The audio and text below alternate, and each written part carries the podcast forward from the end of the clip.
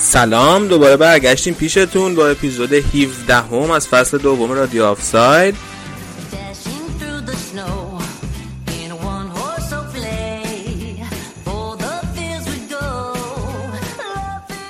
این هفته توی قسمت آلمان با آراد راجع به بازی دو هفته گذشته آلمان حرف میزنیم و همینطور راجع به اینکه چجوری آبجو توی ورزشگاه شالکه جریان داره.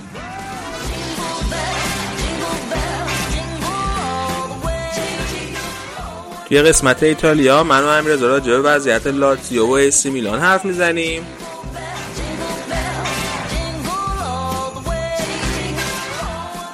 توی قسمت اسپانیا به طور مختصر راجع به رئال و بارسا حرف میزنیم و کلی اطلاعات جدید میدیم راجع به وضعیت بقیه باشگاه.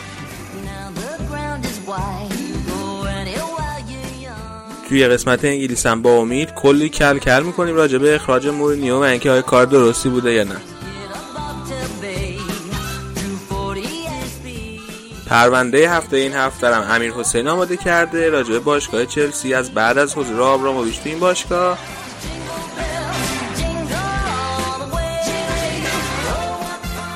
خیلی ازتون ممنون میشیم اگر که این برنامه رو با دوستانتون و اون کسایی که فوتبالی هستن به اشتراک بذارید تا ما هم انگیزه بگیریم. راستی آهنگی که دارید میشنوید آهنگ جینگل بلزه که به مناسبت کریسمس گذاشتیم. کریسمس همتون مبارک.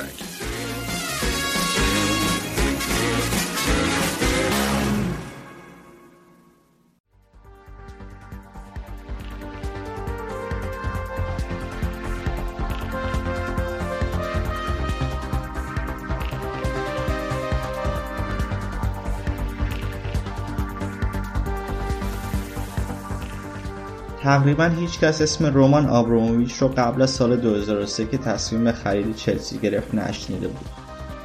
اون فرماندار یه استان کوچیک تو شمال روسیه بود که اکثر سرمایه‌اش رو از طریق معاملات نفت و گاز به دست آورده بود. اما واقعا چطور شد که ابراموویچ تصمیم به خرید چلسی گرفت؟ خودش توی مصاحبه تو BBC گفته بود که از کارهای تجاریش تو بازار نفت خسته شده. دلش یه چالش جدید می‌خواست، یه چیزی هیجان انگیزتر. پینی زهوی ایجنت اسرائیلی به اون چند تا گزینه برای خرید باشگاه داده بود. FC پورتموس و حتی منچستر یونایتد جزو گزینه‌های خرید اونا بودن. اما چلسی تمام چیزی که ابراموویچ از یه تیم فوتبال می‌خواست تو خودش جا داده بود. باشگاه تو لندن بود، جایی که به دلیل روابط تجاری با دیگر سرمایه‌دارهای روس خونه دوم ابراموویچ شده بود.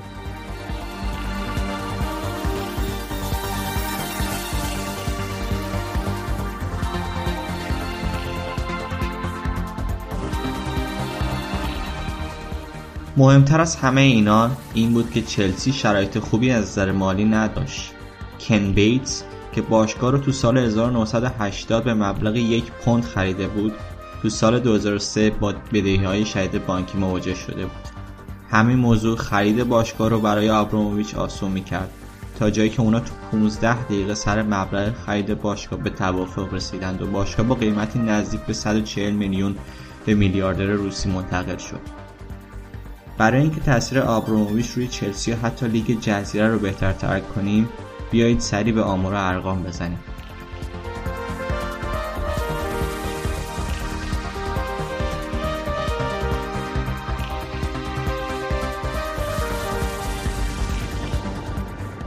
چلسی در زمان مالکیت ابراموویچ 883 بازی برگزار کرده که 550 برد، 192 تساوی و 151 شکست در کانون این تیم ثبت شده. آبی‌های لندن تو 15 سال موفق به فتح 15 جام شدند. 5 لیگ برتر، 5 FA کاپ انگلیس، 3 جام اتحادیه و 1 لیگ قهرمانان اروپا و 1 لیگ اروپا جزو افتخارات ابراموویچ در چلسی. ابراموویچ زمینه حضور خیلی از ستارگان فوتبال در چلسی رو فراهم کرد. ستاره هایی که اگر دلارهای نفتی اون نبود هرگز به چلسی نمی رفتن.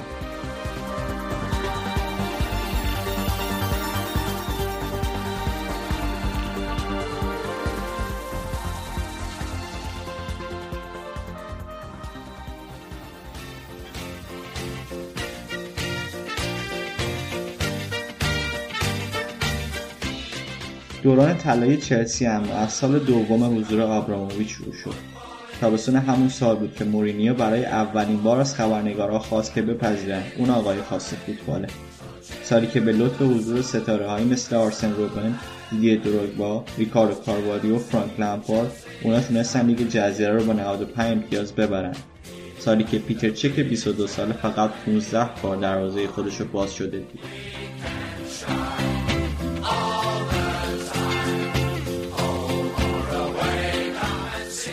فرانک لامپارد بیشترین بازی رو برای چلسی ابراموویچ انجام داد و البته با 181 گل تو این دوران بیشترین تعداد گل رو هم به نام خودش ثبت کرده.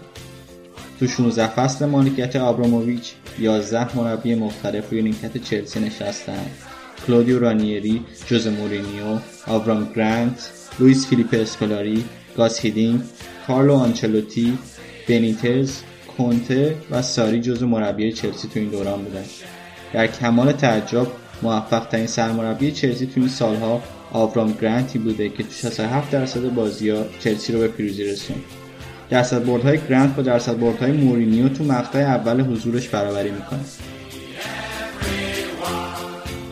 رومان ابراموویچ در طول این 16 فصل 1.8 میلیارد یورو برای خرید بازیکن هزینه کرده که در این بین آلوارو موراتا با 66 میلیون یورو و کپا آریزابالاگا با 72 میلیون یورو گرانترین ترانسفرهای دوران مالکیتش بودند.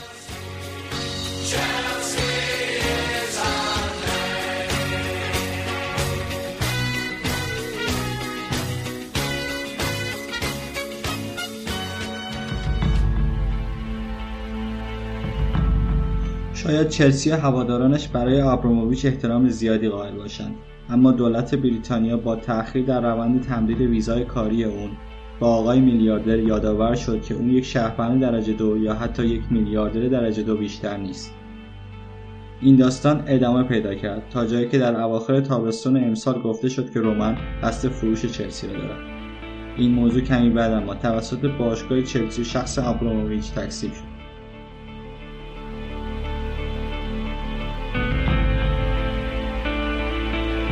خیلی‌ها فکر می‌کنن که اگر ابراموویچ دلارهای نفتی خودش رو به استنفورد بریج نمی‌آورد، اتفاق خاصی نمی‌افتاد و احتمالاً یک میلیاردر روس دیگه همین مسیر رو با چلسی طی می‌کرد. منصف اگر باشیم باید قبول کنیم که ورود ابراموویچ به دنیای فوتبال فصل تازه‌ای رو در فوتبال جهان رقم زد. فصلی که سرمایه‌دارهای کشورهای غیر اروپایی و حتی خاورمیانه‌ای با تزریق پول‌هایی که از راه‌های دیگه به دست اومده بود، باشگاه‌های نسبتاً متوسط رو به دست گرفتند و به سرعت اونا رو به یکی از قدرت‌های فوتبال اروپا تبدیل کرد.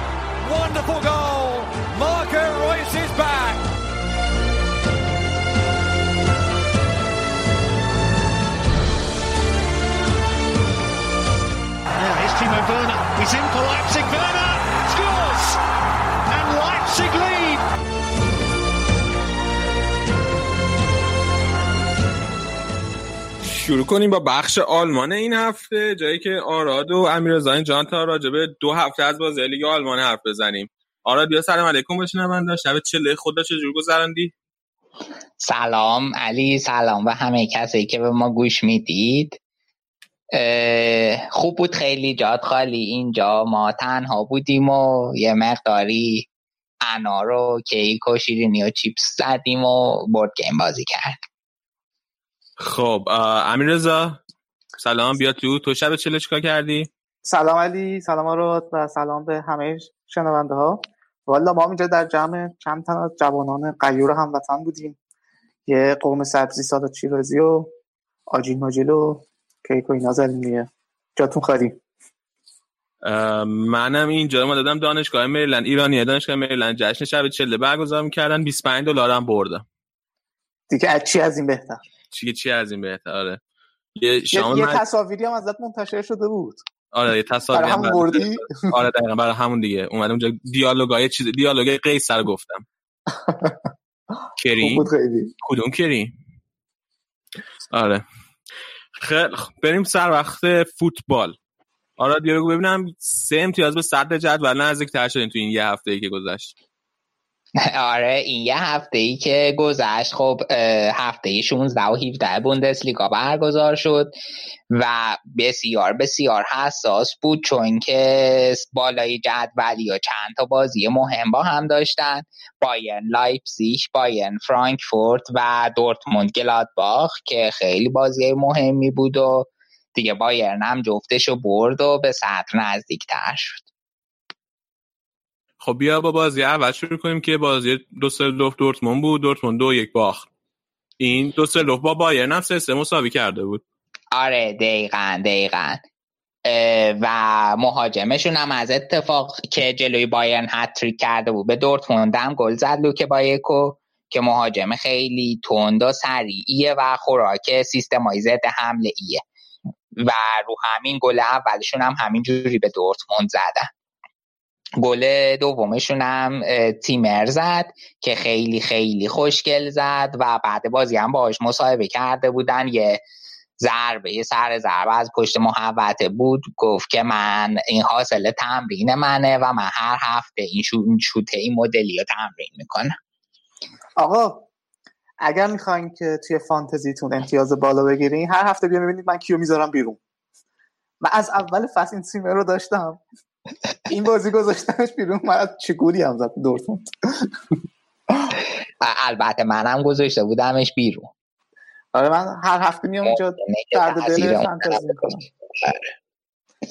حالا یه نکته‌ای که خیلی جالب بود این بود که آلکازر توی بوندس لیگا رکورد زد و تبدیل شد به اولین بازیکنی که 10 تا گل به عنوان یار تعویضی زده و تازه این در حالیه که تازه یه نیم فصل بازی یا رفته و کلن هم معمولا فازش اینجوریه که تعویضی میاردش و احتمال داره این رکورد افزایش پیدا کنه.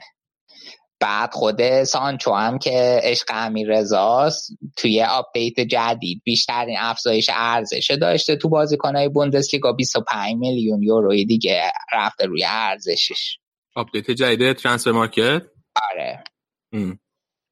آره ولی خب دورتموند این 3 امتیاز مهمی بود که از دست داد. برای دوسلدورف هم بسیار حیاتی بود، چسبیده بودن تا قبل این 2 هفته آخرای جدول و 3 امتیاز گرفتن، خودشون رو جدا کردن و هفته 17 یه 3 امتیاز دیگه گرفتن و حسابی از ته فاصله گرفتن که حالا جلوتر راجبش حرف میزنیم.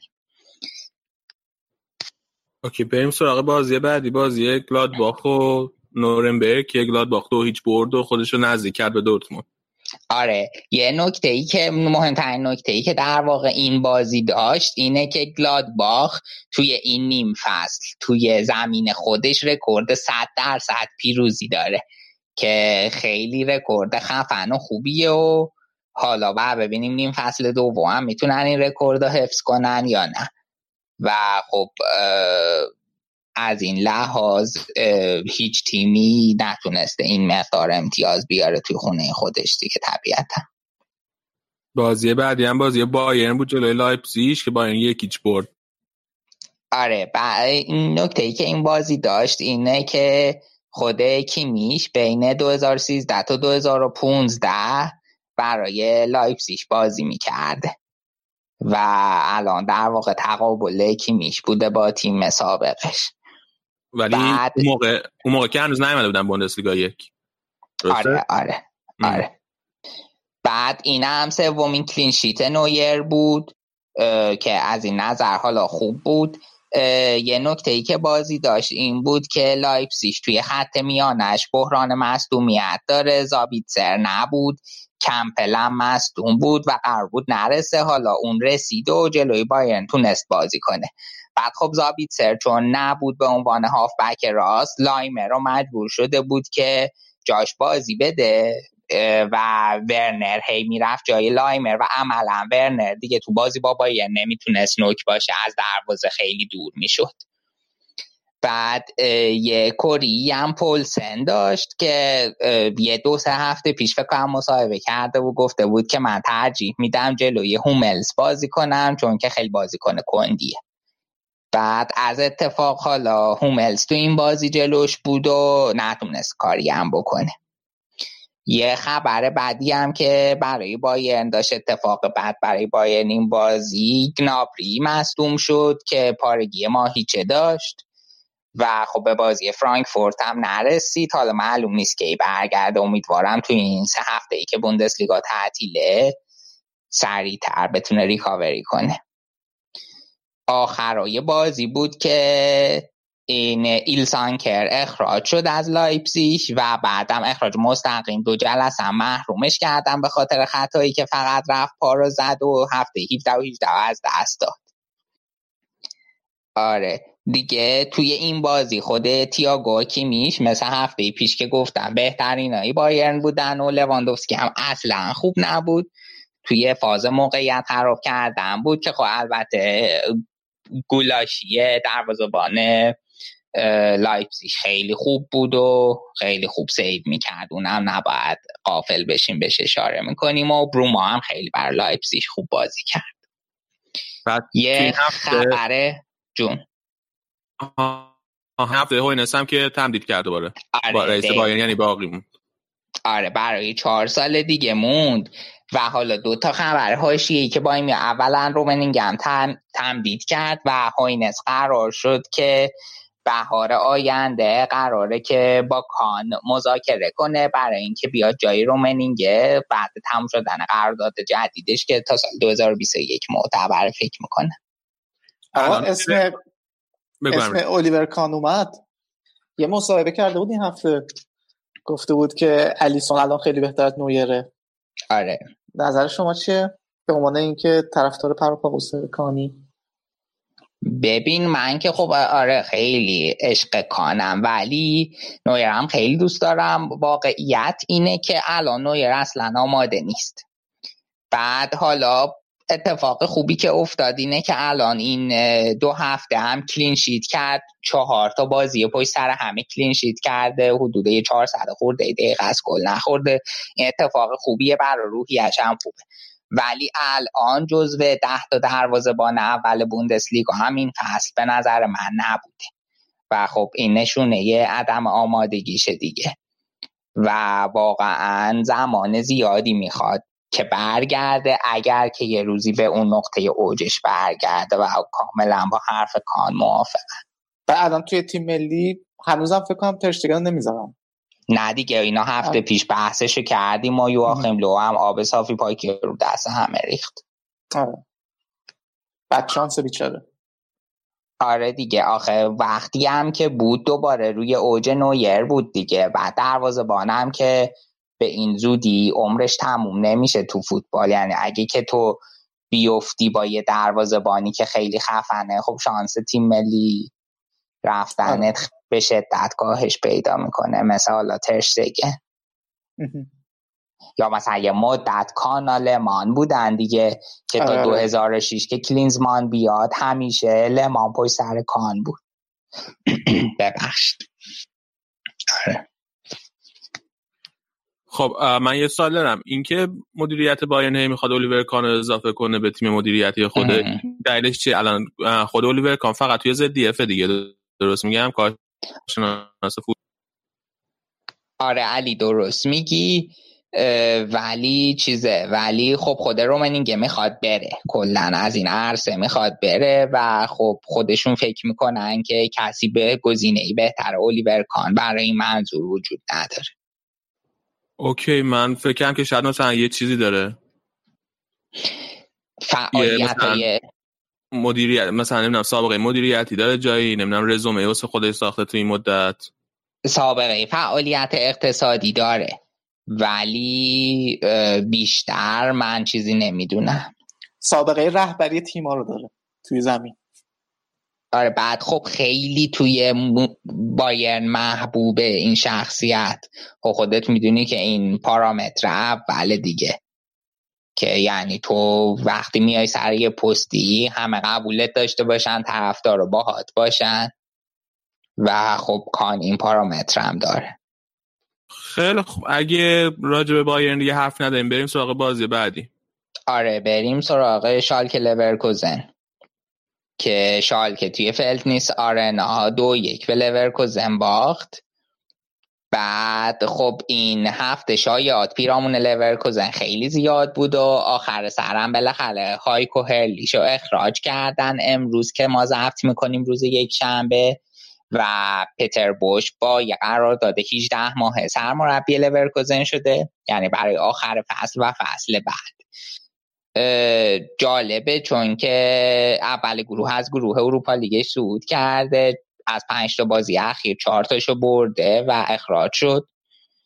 بعد میونه هفته هم خیلی حاشیه داشت و خبرنگار اسکای اسپورت هم با رودی فولر دعوا شده بود و ازش همون اول هفته میپرسید که آقا این هرلیشو میخواین اخراج کنین یا نه، و رودی فولر هم از جواب دادن به این سوال هی تفره رفت و جواب سر بالا به طرف داد. آخر سرم به هیچ نتیجه‌ای نرسید و مصاحبه، و حالا بالاخره امروز در اومد که هرلیش اخراج شد. بعد یه چیز دیگه ای که در مورد شالکه هست این بولشتالر که حالا هفته پیش هم گفتیم مصدوم شده و دیگه بحران مصدومیت دارن، حالا احتمالاً شالکه بخواد توی زمستون خط حمله‌شو تقویت کنه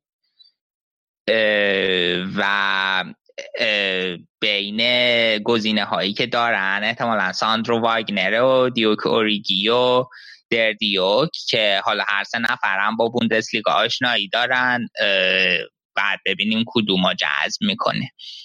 آره این خلاصه مهمترین نکات راجع به شالکه و لورکوزن بود. ضمن اینکه امین حارس شالکه هم چیز شد، اونم که وینگ وای میسه امروز مصدوم شد که خب خودش دوباره اوضاع را برای بیمارستان شالکه داغون تر میکنه. خب بریم سراغ بازی بعدی، بازی ماینز و آینتراخت که هم هست.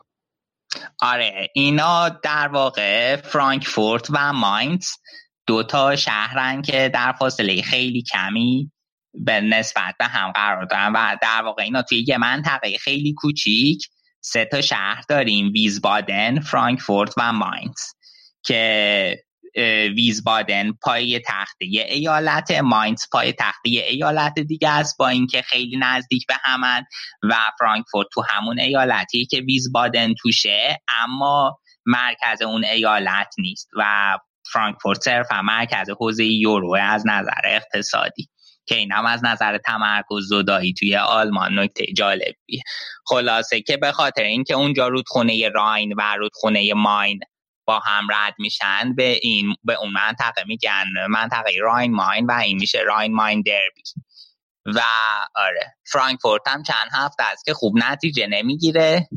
حالا این مقدمه ها رو گفتم، ولی خب یه خبر خوبی که برای هواداری فرانکفورت بود این چند هفته تمدید قراردادهای زنجیره‌ای بود که داشتن، حاسب تمدید کرد، روز فرناندز، کاسینوویچو، داکوستا اینا همشون تمدید کردن.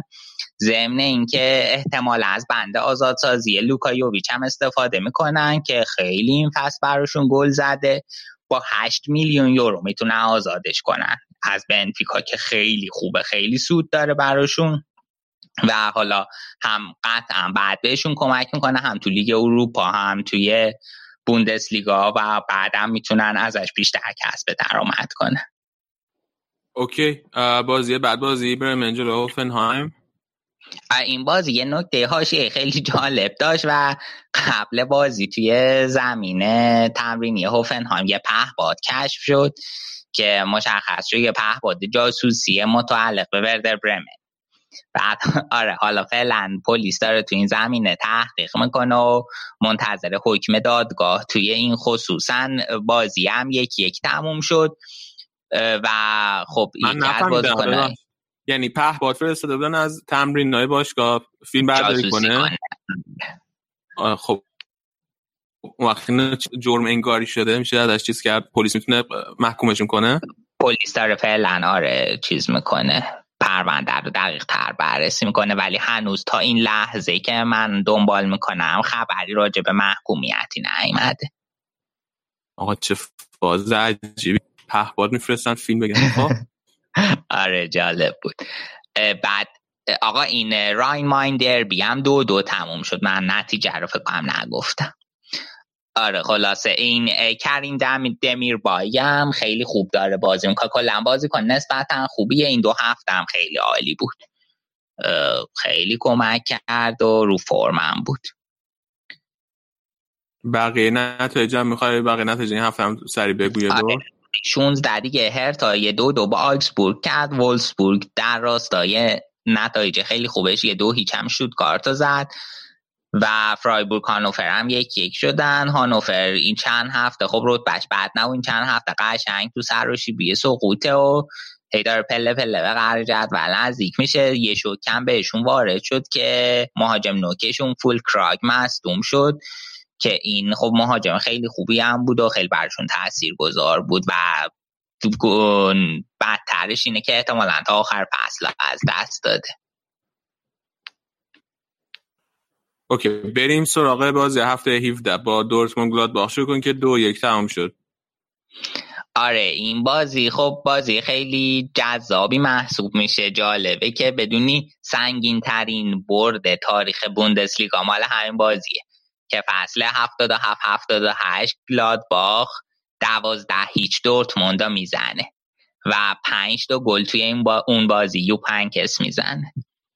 بعد یه نکته جالب این دیگه این که رویس و فاوره خودشون توی گلادباخ بودن یه مدت و رویس زیر نظر فاوره اونجا کار میکرده که حالا جفتشون توی دورتموندن. از این نظرم جالب بود. و یه نکته دیگه که توی بازی شالکه هم یادم رفت اشاره کنم، یه اتفاقی که این هفته افتاد این بود که آخرین معدن زغال سنگی که توی آلمان بود و از اتفاق توی همین منطقه رور بود که دورتموند و شالکه ها اینا اونجان روز جمعه برای همیشه بسته شد. بعد به یاد معدنچیایی که توی این معادن زحمت میکشیدن گوینده ورزشگاه خورد نطق کرد و به خاطر همین بازی هم چند دقیقه تأخیر داشت. روی پیرن دورتموندیامون جایی که اسپانسر رو مینویسن امروز اون روز در واقع به جاش عبارت دانک کومپل به معنی مرسی رفیق رو گذاشته بودن که اشاره به تشکر از اون معدنچیا داشته.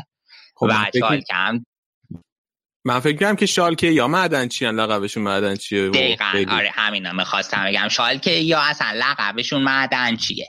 و شالکه یه دونه دهکده چیز بوده، شهرک صنعتی بوده وسط شهر گلزنکرشن که سال 1904 اولین بار 2 از این افرادی که اونجا کار میکنن به این فکر افتادن که فوتبال بازی کنن و از این حرف و بر همین اسم شالکه از اونجا اومده، از اسم اون شهرک صنعتی اومده. و لوگوی شالکه هم اگه دقت کنی یه اس دورش یه چیز آبی هست، اون آبی رو اگه دقت کنی سر یه چک کشه و لقبشون هم معدنچی هست دیگه. و اونا هم قبل آخرین بازی خونگیشون این لوگوها رو با نور پردازی و آتیش بازی داشتن و این دوتا لوگوی چکش ضرب دری و وسط ورزشگاه نشون دادن و خیلی قشنگ بود. بعد شالکه ورزشگاه و اون تونل ورزشگاه و رخز طراحی معدن داره. من چند بار فیلم‌ها شدم مثلا انگار از معدن رد میشن. ورزشگاه خیلی خفن و مجهز و خوشگل داره. من داشت تو همین هفته بود داشتم میخوندم نوشته بود که چیز داره لوله کشی آبجو داره. آره دیگه بالاخره بچه اونجا تماشاچی هم نیاز به سرویس دادن دارن، باید بهشون توجه شه. خیلی من تعجب کردم لوله که یعنی بدونی که من آب بگیرم یعنی آبجو میگیرم. خیلی جالب. آره خب تو آلمان بای دیفالت به جای آبجو میخورن دیگه. خب آقا برگردیم به بازی دورتموند گلادباخ. آقا این بازی من دیدم و این چیزی که توجهمو جلب کرد این بود که وایگل بازی داده بود ولی گذاشته بود دفاع. بعد این وایگل 4 سال پیش خیلی قرار بود استعداد خفنی باشه به عنوان رجیستا و هافبک مثلا طراح، نمیدونم چی شده که کارش به اینجا رسیده که یا فیکس نیست یا اینکه اگه بازی میکنه دفاع وسط میزننش. به این کلن اصلا فیکس نیست و به سر همین هم میخواد از دورتموند بره. حالا شاید رفتنش به پاریس سن ژرمن هم به گوش میرسه. ولی توی این بازی مشکل که دورتموند داشت همه دفاع وسطاش من جمله آکانجی و زاگادو مصدوم شده بودن و مجبور شد وایگلا توی این پست بازی بده که از قضا خوبم بود، سوتی نداد. بعد یه نکته ای که سر همین که دفاع همشون مصدوم بودن، اسم بازیکن‌ها که اومد معلوم نبود که حالا فاوره 4-3-3 چیده یا 4-2-3-1 که خب بعد بازی معلوم شد 4-2-3-1 چیده.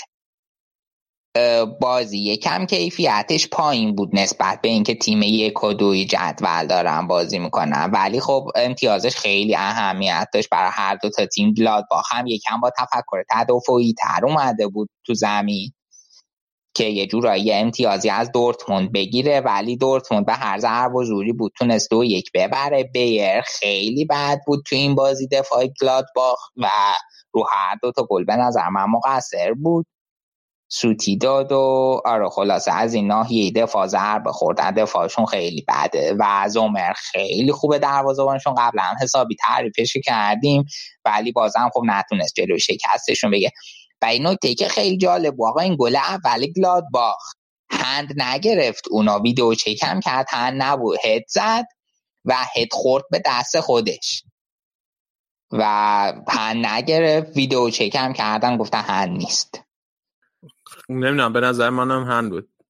آره منم فکر کنم هند بود. آره خلاصه که خیلی عجیب غریب بود این تصمیم، ولی با این برد برای دورتموند خیلی اهمیت داشت به خاطر باختی که داشتن و دیگه با این برد 2-1 42 امتیازی شدن، ولی رکورد یورگن کلوپ رو نشکوندن. کلوپ فصل 2010-2011 توی یه نیم فصل 43 امتیاز با دورتموند گرفته. بعد این رکورد دورتمونده یا رکورد کل بوندس لیگا؟ نه رکورد دورتمونده. آره. اوکی بریم سراغ بازی بعدی، بازی آینتراخت فرانکفورت جلو بایر.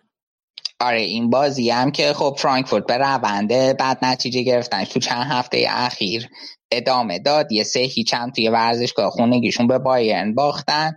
نکته‌ای که داشت این بود که هوملز موقع گم کردن مصدوم شد، بواتنگو به جاش گذاشت کنار زوله تو ترکیب و آلاوا برگشته بود. نکته مهمتر کیمیشو گذاشته بود، گورتسکا هم مصدوم شد بر همین مجبور شده بود خابی مارتینز بازی بده، 4-2-3-1 که چیده بود کیمیشو مارتینز گذاشته بود و تییاگو رو فرستاده بود توی ستای جلو. بعد خب نکته‌ای که داشت ریبری تو این بازی گل زد، 2 تا هم گل زد و تبدیل شد به پیرترین بازیکن بوندسلیگا که توی یه بازی میتونه 2 تا گل بزنه با 35 سال اندیشه. این هم آره. مصاحبه کرده بود گفته بود که دلیلی نمیبینم که فصل دیگه نتونم تو بایرن بازی کنم. متاسفانه و خیلی احتماله با این 3 تا بازی پشت سر هم الان داره گل میزنه و از سال 2015 3 تا بازی پشت سر هم گل نزد و حالا شانس خودش رو برای یه تمدید دیگه اضافه کرده. خیلی یه نظر سنجی دیگه هم فکر میکنم اسکای گذاشته بود امروز که من نتایجش رو میدیدم که پرسیده بود به نظرتون ریبری و آخر فصل بره یا هنوز به اندازه اصطلاحاً گفت و به اندازه یه فصل دیگه بنزین داره، یعنی یه فصل دیگه خوبه و 70% گفته بودن یه فصل دیگه خوبه. واقعاً؟ متاسفانه آقا چرا هواداران مشکلی چیزی دارن؟ آره واقعا ناراحت شدن. آره دیگه ولی کاریه که شده. بله و خب اینجور که بوش میاد خیلی احتمال داره که چیز بشه، تمدیدو بگیره 1 سال. ضمن اینکه کلا فاز هوینس رومنینگ اینه که این 2 تا بازیکن خیلی به بایرن خدمت کردن، روبن و ریبری. و البته یه نکته که نباید به عنوان طرفدار بایرن یادمون بره اینه که موقعی که ریبری اومد بایرن خیلی تیم داغونی بود و در حد لیگ اروپا بود و ریبری هم دوست داشت تو چمپیونز لیگ بازی کنه و خیلی اون موقع منت سر بایرن گذاشت که موند توی بایرن. این نکته نباید یادمون بره. منم زیدان دوست داشت بیاردش رئال چند بار. آره خیلی بحث رئالش همیشه بود. آره. اون موقع قبل اینکه یعنی مربی بشه خود زیدان، اون موقعی که مثلا به عنوان مشاور پرز کار می‌کرد. آره خیلی همیشه بحث رئالش بود، ولی خب موند بایرن و خب واقعا بگردن بایرن حق داره، ولی خب آره دیگه الان واقعا سنش بالاست. میگم حالا تا توی قسمت بایرنیم یه عالم خبر این هفته راجع به ترانسفر و اینا یه بایرن اون چیزایی که ممکنه اتفاق بیفته اومده. عجیب غریب ترینش اینه که مارکا ادعا کرده بایرن بنده فسخ لوکاس هرناندز اتلتیکو که 80 میلیون رو میخواد بده و لوکاس هرناندز بگیره. اولین 85 میلیون رو بکن مثل این که بعد گفته بودن 80. اولین اتفاقی که افتاد این بود که فرداش لوکاس هرناندز 6 هفته مصدوم شد. آره این خب اولین اتفاق. ولی حالا اینکه واقعا بخواد بیاد یا نه و بایرن واقعا مثلا برای یه بازیکن 80 میلیون یه دفعه میخواد بده خیلی عجیبه.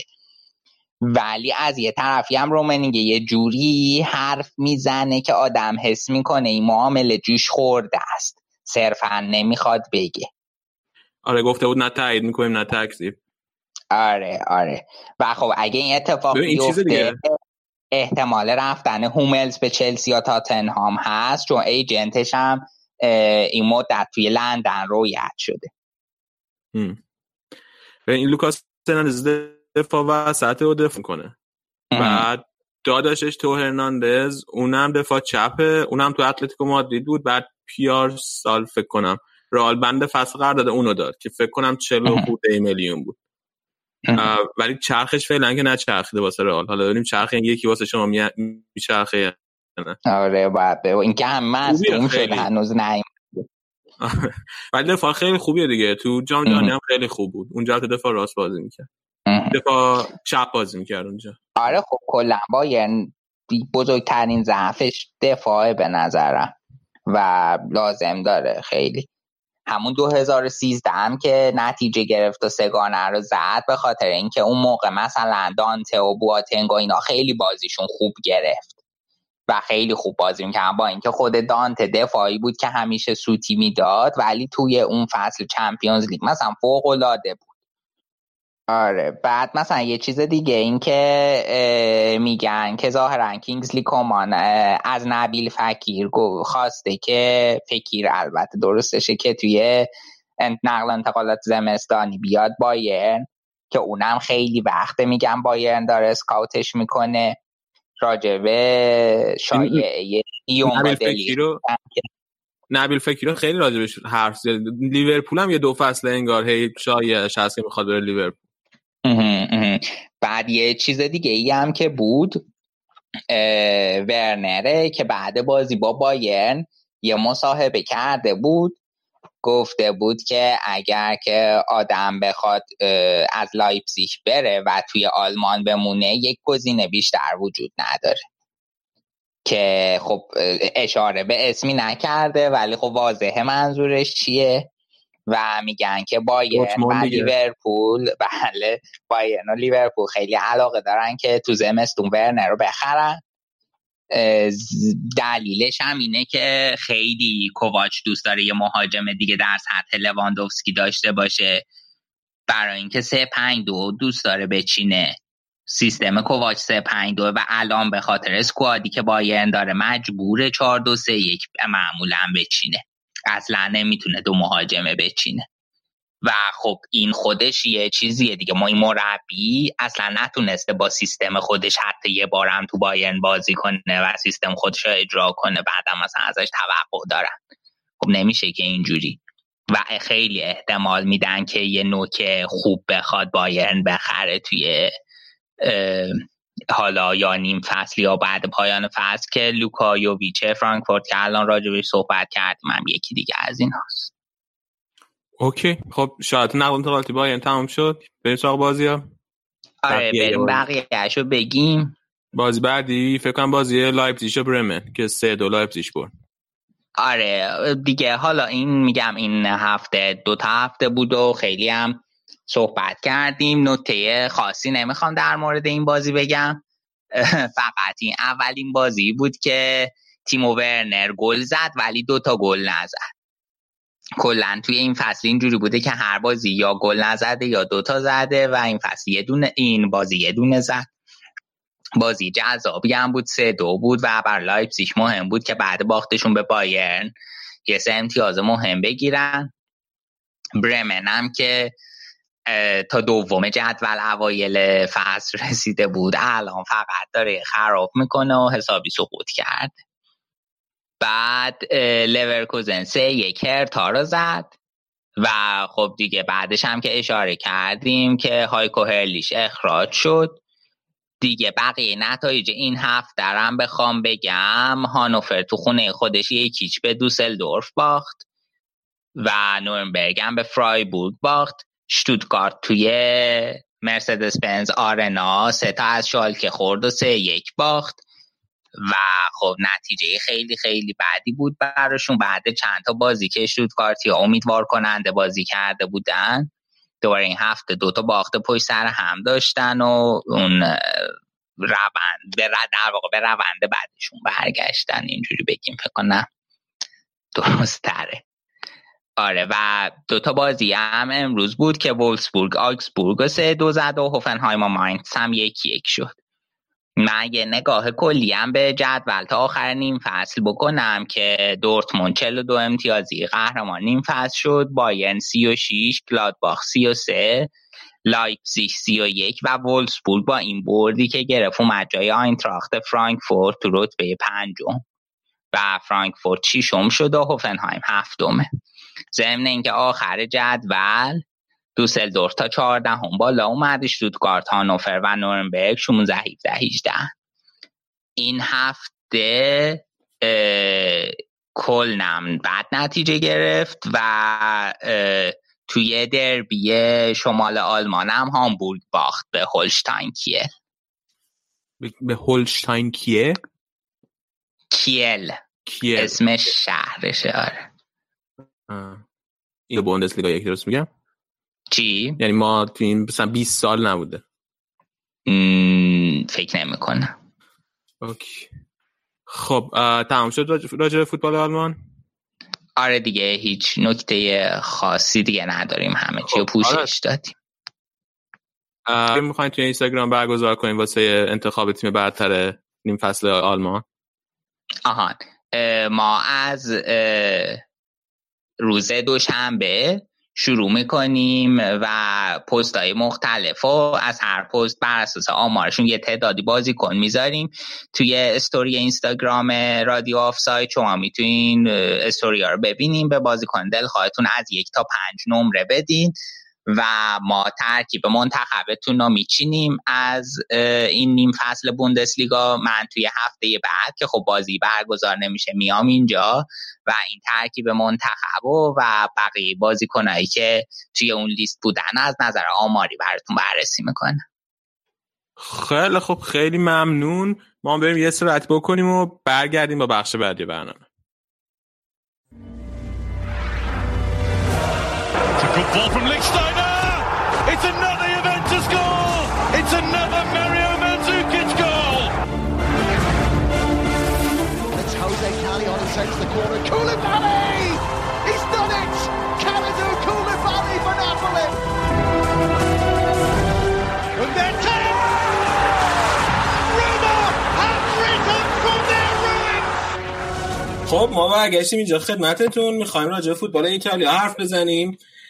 اون دفعه که برنامه ضبط کردیم 2 تا از بازی‌ها هنوز برگزار نشده واسه هفته پیش. یکیش بازی آتالانتا و لاتزیو بود که آتالانتا تونست لاتزیو رو 1-0 ببره و اون یکی بازی هم بازی بولونیا جلوی میلان، میلان نتونست بولونیا رو ببره، بازی 0-0 تموم شد.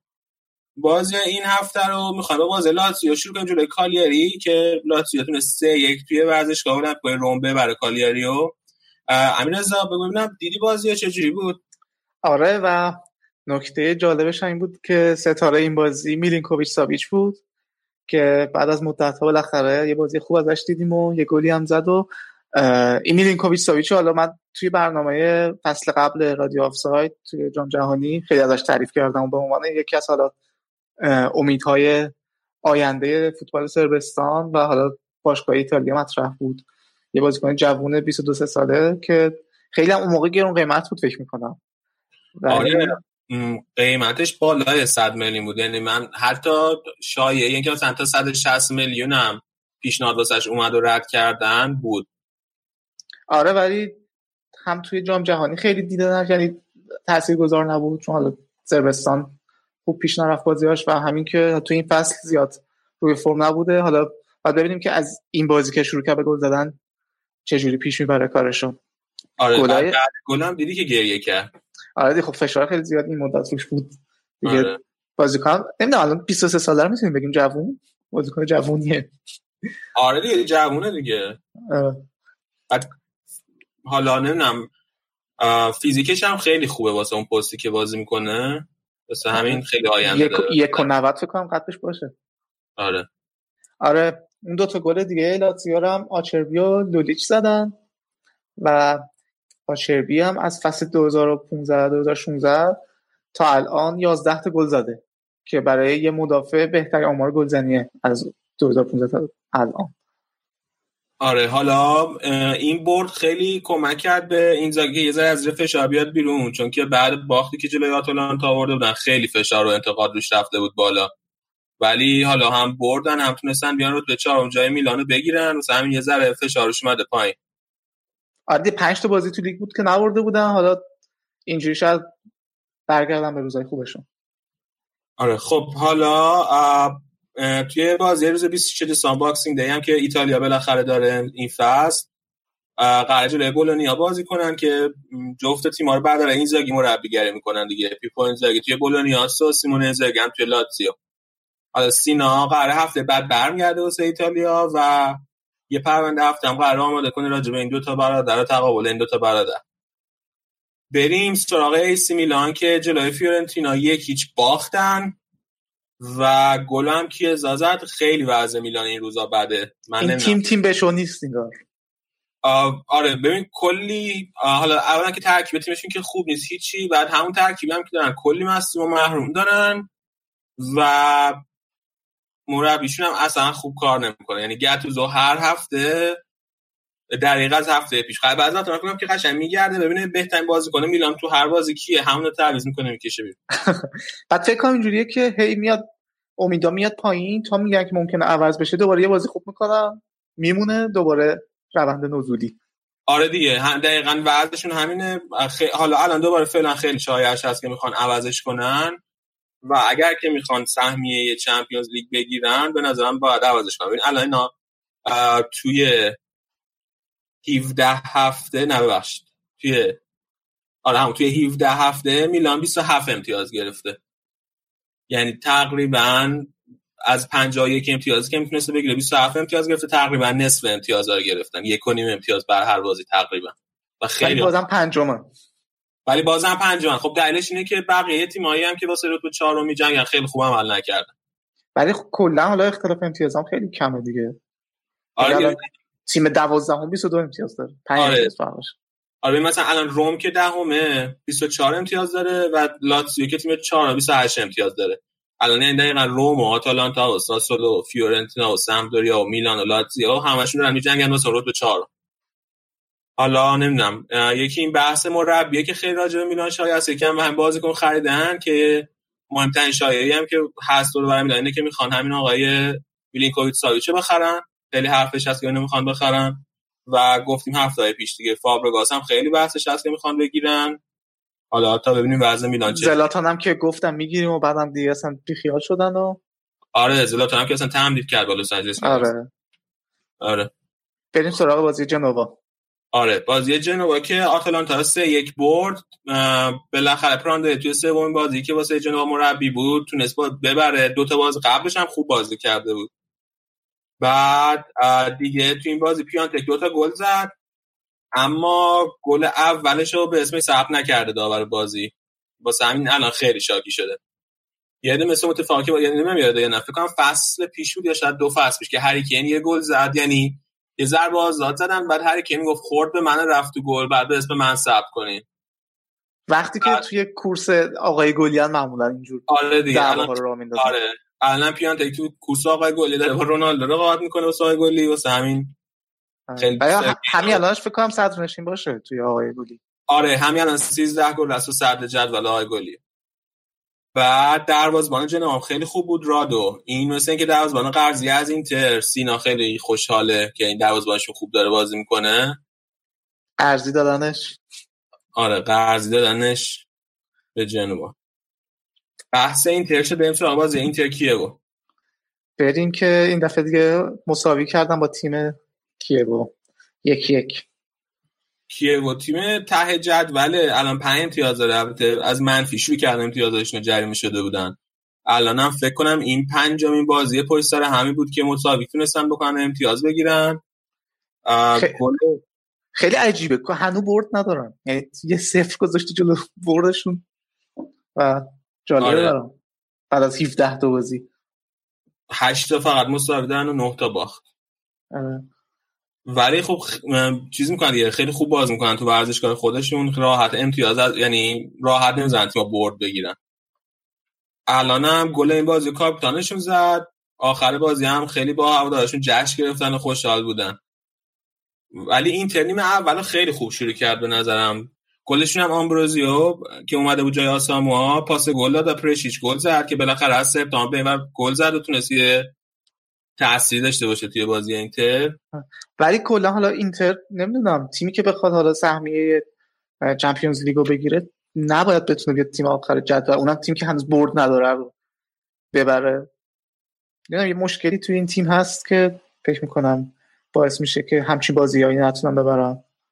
شاید نمیدونم مشکل از سرمربیه، اون ذهنیتی که توی تیم به وجود آورده رو نمیتونه، یعنی نتونسته ذهنیت خوبی توی تیم به وجود بیاره که بتونن راحت بازیای اینجوری ببرن.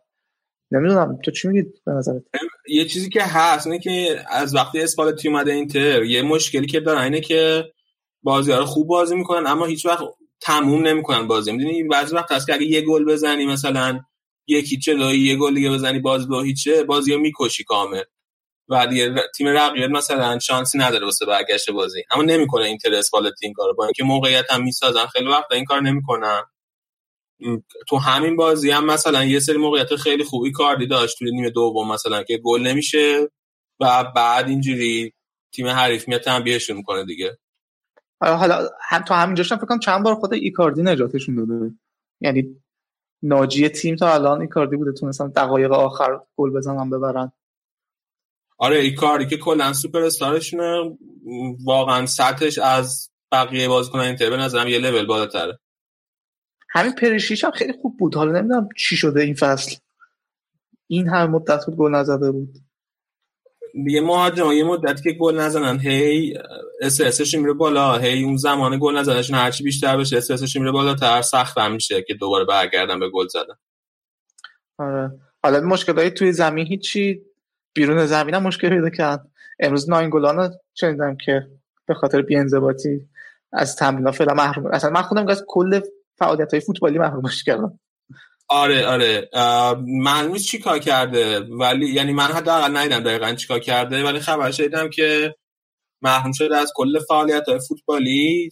باشگاه هم 100,000 رو هم جریمه‌اش کرده و حالا فعلا حال روز خوبی نداره. وسط هفته ازش دزدی شده بود از خونه‌اش. بعد ببین واقعا بعد ببین چیکار کرده، چون با اون همه خرابکاری که دمبله کرد همچین کاری باش نکردم. بالاخره یه سری تیم‌ها دیسیپلین دارن، همچین بچه بازی نیست که. حالا اینتر نمیدونم به نظرم اینتر اگه ناینگولانو بخواد به بازی نگیره بعد یه هافبک طراحی اون وسط زمین داشته باشه توی ژانویه شاید بخوان بازیکن بگیرن. اما خود اسپالتی خیلی طرفدار اینکه ژانویه بازیکن بگیری نیست. یه مصاحبه هم کرده گفته که با پس مونده بقیه تیم‌ها توی نیم فصل نمیشه تیم ساخت، یعنی ازش که توی ژانویه خیلی سخته بازیکن خوب گرفتن. الانم فاصله اینتر با ناپولی زیاد شده، ولی خب خیال اینتر راحته چون 5 امتیاز با لاتزیو رده 4 فاصله داره، یعنی سهمیه چمپیونز لیگشون به احتمال خیلی زیاد میرسن اگه یه خرابکاری بعدی بکنن. بریم سراغ بازی بعدی، بازی یوونتوس رو. گل بازی هفته. آره این مانزوکیچ هم که توی همه بازی‌های بزرگ این فصل گل زده دیگه. جلوی ناپولی گل زده، جلوی اینتر گل زده، جلوی میلان گل زده، جلوی لاتزیو گل زده، این دفعه هم جلوی روم گل زد. اصلا آمارشون خیلی عجیبه این فصل، یعنی همه رو دارن میبرن. آره سری آ کلا 2 امتیاز از دست دادن، فقط یه مساوی دادن، بقیه همه رو بردن. کسی از اینا بهتر هست توی 5 تا لیگ؟ پاریس سن ژرمن بهتره؟ پاریس سن ژرمن، پاریس سن ژرمن هم یه باخت دادن. الان چک میکنم، ولی توی لیگای توی 4 تا لیگ که هیچکی بهتر نیست. آره یه دونه لیگ اضافه گفتم خراب شد. آ پاریس سن ژرمن هم 2 تا مساوی داره. از بهترین تو 5 تا لیگ. آره بهترین نتایج توی 5 تا لیگ تا آوردن، فقط با یه دونه مساوی. قبل بازی جانم می‌خواستم بگم خط دفاعیشون هم که ترکونده حسابی، هنوز یه رقمی گلای خوردهش. آره این یووه که اصلا کلا به طور سنتی خط دفاع خیلی خوبی داره، 8 گل خورده دارن کلا، و بهترین خط حمله لیگ هم داشتن تا الان با 34 تا گل. البته ناپولی هم 34 تا گل زد. اینا قهرمان لیگشون دیگه قطعیه. اینا در واقع همه رقابت که این لیگ داره که این فصل داره که بتونن چمپیونز لیگ ببرن، ببینن بالاخره بعد از تقریبا 20 سال میتونن قهرمان چمپیونز لیگ بشن یا نه. دیگه رونالدو رو گرفتن که قهرمان بشن دیگه. آره دیگه بالاخره یه پروژه تعریف کردن که بالاخره 2-3 سال حتما میخوان قهرمان لیگ بشن، بعد ببینیم که لیگ قهرمان چمپیونز لیگ بشن. آره ببینیم موفق میشن یا نه. بعد بازی با روم، آره اول بازی مارکیزی اومده بود توی ورزشگاه، چون وقتی رفته بود سن پترزبورگ خیلی وقت نشده که خداحافظی کنه با هوادارا. قبل این بازی اومد توی زمین و کلی تشویق شد و هوادارا ازش تقدیر کردن، چون که خب مارکیزی هم از بچگی یوونتوس بوده، از مثلا نونهالان یوونتوس بوده و اومده بالا، خیلی قدیمیای تیم. آره بعد خبر دیگه ای که بود راجع به یووه توی این هفته اینه که با الکساندر تمدید کرد تا 2023. به احتمال زیاد هم معنیش اینه که اون داستان مارسلو هم که شایعش بود که میخوان مارسلو رو بگیرن و به جاش الکساندر رو بدن به رئال دیگه کنسل دیگه. اون قضیه کنسل. و این توتو اسپورت هی اصرار داشت دیگه، نشریه اسپانیایی که کار نداشتن، نشریه یوونتوس بود هی میگفت میخوان مارسلو رو بگیرن. اتفاق عجیبه دیگه یکی افتاد این بازی بود که دیشیلیو خیلی خوب بازی کرد، من که معمولا خوب بازی نمیکنه، جای کانسلو بازیش داده بود ولی خیلی خوب بازی کرد. روم هم که اصلا وضعیت خوبی نداره، الان رتبه 10مه، البته از نظر امتیازی نزدیک به سهمیه چمپیونز لیگ، 4 امتیاز فاصله داره تا لاتزیو، اما نتیجه خیلی خوب نمیگیره. توی چمپیونز لیگ هم 2 شد توی گروهی که رئال هم خودش توی اوف بود، ولی از دروازه‌بانشون نباید بگذاریم. خوبه دروازه‌بانشون اولسن. آره این هفته که حالا خوب بود، فکر کنم هفته پیش سوتی داده بود، ولی این هفته خوب جلوی یوونتوس داشت توپا رو میگرفت.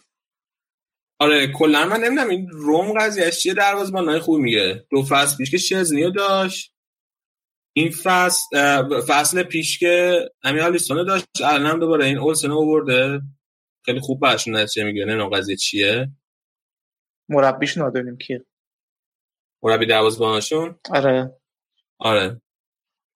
حالا یووه هم 2 بازی برایش باقی مونده، یکی بازی جلوی آتالانتا، یکی هم سمپدوریا. هیچ کدومشون هم بازی‌های خیلی آسونی نیستن. اگه این 2 بازی رو ببره خب با چند امتیاز، با 55 امتیاز.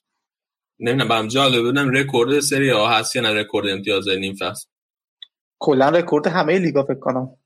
آره نمیدونم، خیلی خیلی خفنه 55 امتیاز از 19 بازی. آره. توی بازی بعدی هم که سمپدوریا 4-2 تونسته امپولیو ببره. اینا کوالیارلا بازم گل زد، تا تو 7 بازی متوالی 8 گل زده باشه. سمپدوریا هم الان وضعش توی جدول بد نیست، خوبه دیگه بابا. آره الان در رتبه 6م سهمیه یورو لیگ میتونه بگیره با این رتبه، واسه رتبه چمپیونز لیگ هم واسه رتبه 4 هم میتونه کاملا رقابت کنه دیگه. اصلا خیلی وضعیت عجیبیه، موقع هم گفتیم برای این سهمیه 4م چمپیونز لیگ رقابتشون خیلی سنگینه. آره حالا ببینیم این فصل توی این تعطیلات ژانویه این خرید و فروشاشون خیلی مهمه. اگه هر کدوم این تیمو بتونن خریدای خوب داشته باشن، تیمو تقویت کنن، سهمیه چمپیونز لیگو شاید بتونن بگیرن. الان حتی ساسولو هم شانس داره، ساسولو و آتالانتا، و شانسشون از روم هم بیشتره. فکر کنم برای دومین هفته متوالی ایتالیایی بدون سینا رو رفتیم. آره خیلی ببخشید اگه ضعیف بود نسبت به دفعات قبل. هفته دیگه قول میدیم که سینا برمیگرده یه قول و بهتره اجرام کنیم. یه دونه پرونده هفته بعد راجع به لیگ ایتالیا و تیم‌های ایتالیایی که خاص طرفدار ایتالیا خوشحال بشه. بریم ما یه سرعت بکنیم برگردیم با قسمت بعد. Lionel Messi!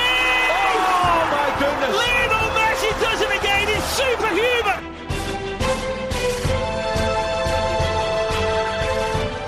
Great cross headers in.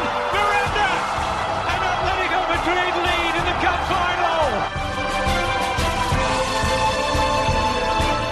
Modric takes. It's a header from Sergio Ramos. Sensational finish. Sergio Ramos, the hero.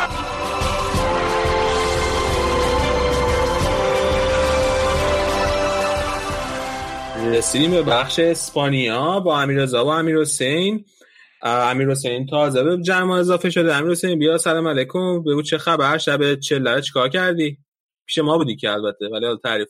سلام علی، سلام امیررضا، یه سلامی هم میکنم به همه شنونده ها. والا آره با هم بودیم دیگه شب یلا رو و دانشگاه میلان یه جشنی گرفته بودن که اونجا بودیم. فقط سمت مریلند و بالتیمور که مراسمی زره سرد شده هوا، به خصوص شبا، ولی خب خوشحالیم که هستیم و اینم آخر آخرین برنامه سال 2018 باشه رادیو آفساید. خوشحالیم که اینجوری تموم میشه سال. خیلی خب بریم شروع کنیم از بازی‌های بارسا. وضعیت بارسا امیررضا بیا بگو چه خبر، بارسا چیکار میکنه؟ خب لیون هم خوردین که آره، اولین خبری که هفته پیش منتشر شد قرعه‌کشی جام باشگاه‌ها بود که بارسا خورد به لیون. لیونی که توی لیگ فرانسه رسما دارن تیم‌ها برای دومی می‌جنگن دیگه. پاریس سن ژرمن فاصله‌اشو زیاد کرده و تیم‌های دیگه دارن برای رتبه دوم می‌جنگن. بازیکن‌های شاخی هم داره مثل نبیل فکیر که حالا تو بخش آلمان فکر کنم حرفش شد، منفیس دپای، موسی دمبله. نمیدونم به نظرم گرایی بدی نبود، میتونست بهتر باشه، مثلا منچستر باشه یا شالکه، ولی اینم خوبه. یعنی منچستر رو تو آسان‌تر از لیون میدونی الان؟ این منچستر آره، این منچستر آره، مثلی که این تیم با فکر میکنم سامان قدوس هم با لیون بازی داره تو این چند روز که به دلیل جام ملت از دست میده. آمیان آره. حالا بعدش خبر بعدی در مورد نقل و انتقالات بود که جیسون موریو بارسا باهاش یه قرارداد قرضی گرفت از والنسیا، یه 6 ماهه قرارداد باهاش بستن و یه بند خرید 25 میلیونی هم براش گذاشتن. نکتهش اینه که این فصل 3 تا بازی کرده کلا. ولی حالا نمیدونم نظر چی امیرحسین؟ والا خیلی عجیبه چون ما هفته پیشم راجع به نقل و انتقالات بارسا و اینا صحبت می‌کردیم. من خیلی دفاع می‌کردم که تو کل این سالا خیلی خوب بودن و اینا. من می‌دونم خودت هم خیلی موافق این نیستی، خیلی دیگه حمله شده من، ولی فکر کنم حالا 2 میلیونش اوکیه، یه ذره شاید بگیم 25 میلیونی که بند خرید یه ذره زیاد باشه واسه بازیکنی که تو لالیگا داره بازی می‌کنه. واسه والنسیا اصلا بازی نکرده این فصل، ولی بهش میاد که بتونه مثلا حداقل جای خالی فرمایلن، مثلا یه فرمایلن همیشه مصدوم آره پر کنه، یه دفاعی باشه که حتی یه جوری قیمت بقیه دفاع ها رو هم واسه بارسلونا کمتر کنه. وقتی بارسلونا یکی دو تا دفاع تعویضی هم داره راحت تر میتونه خرید کنه. ولی خب این فصل بازی نکرده، آماری ازش نداریم از این فصل. توی اینتر هم که سینا خیلی ازش راضی نبوده، بعد ببینیم که بارسا این سومین بازیکن کلمبیایی بارسا محسوب میشه فکر کنم بعد ماسکورا و یریمینو که رفته بودن که الان اورتون بازی میکنه. این سومیشونه و خوب بودن هر دو تا کلمبیایی قبلی واسه بارسلونا. توی کوپا آمریکا سال 2015 هم این بازیکن به عنوان بازیکن بهترین بازیکن جوونه اون تورنمنت معرفی شد، یعنی نسبتا تو عرصه ملی هم خوب بوده. جام جهانی همش بازی رسید، بازی اول فکر کنم کنار سانچز یا یریمینا بازی میکرد. آره حالا ببینیم این چی کار میکنه دیگه. مشکل اصلی بارسا این فصل دفاع بوده، بازیکن‌ها که پشت سر همش مصدوم شدن، حالا ببینیم که چی میشه. گزینه بعدی که تو نقل انتقالات اسمش دور و بر بارسا شنیده شد توی هفته‌ای که گذشت، رابیو بود از پاریس سن ژرمن که میگن نزدیک شده به بارسا.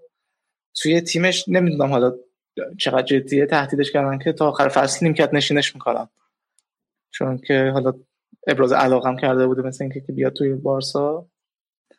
و یه بازیکن دیگه هم که من بازم احتمالش خیلی کم میدونم، رشفورد که هم بارسا دنبالشه میگن، هم رئال هم میلان.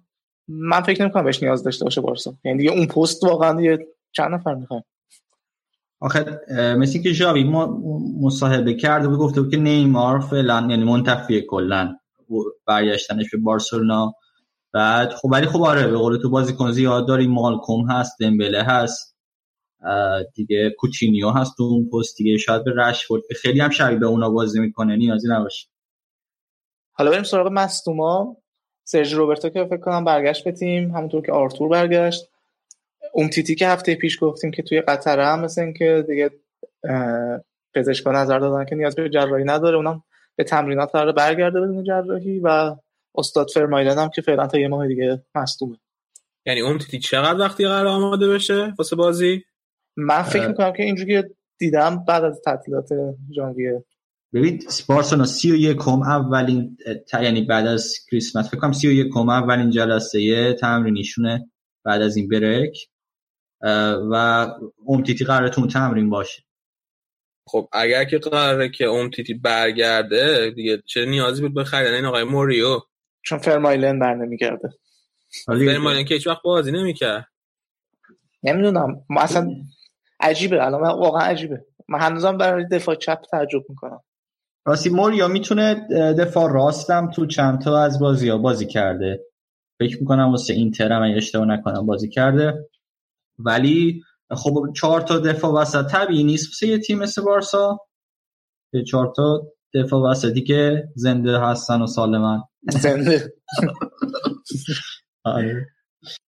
حالا ببینیم واقعا باید دید که چه منطقی پشت این حرکاتشونه. بریم سراغ بازی با سلتا که همیشه رقیب سختی بود برای بارسا.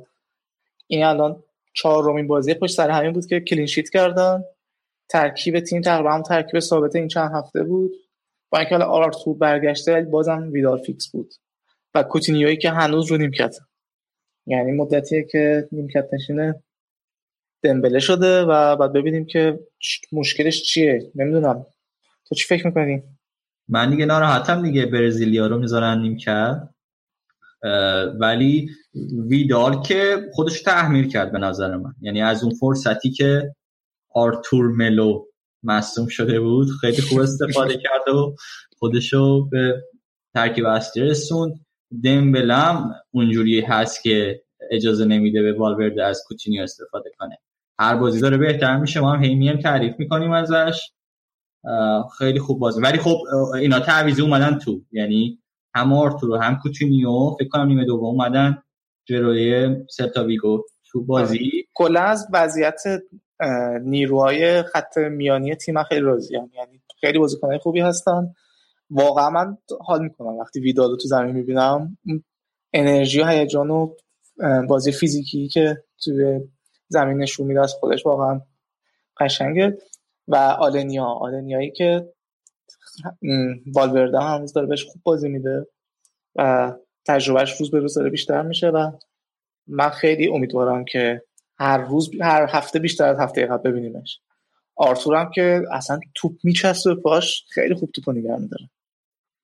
آلنیایی واسه تو یه مسیه آینده است نه؟ آره من خیلی امید دارم بهش. ولی خیلی رقابت خیلی کلا قشنگه تو خط میانی، چون بازیکنام عین همه تقریبا سبک بازیشون. بعد هیچ بازیکنی خودشو ثابت نمیدونه به غیر از راکیتیچ. و همه جالبش اینه که شاید راکیتیچ الان بین اینا ضعیف ترین باشه، یعنی از نظر عمل کردی یا نمیدونم، یعنی من شاید ترجیح بدم که آرتور به جای راکیتیچ توی زمین باشه.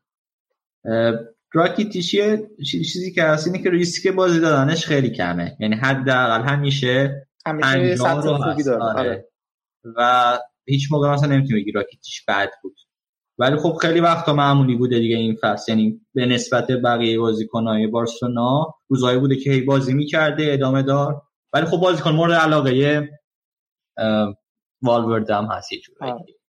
حالا برگردیم به بازی. خب الان وقت من یه سوال برام پیش اومد. بله. شما اگه از خط هافبکتون راضی هستین، رابیو می‌خواید رقم بیارین چیکارش کنین؟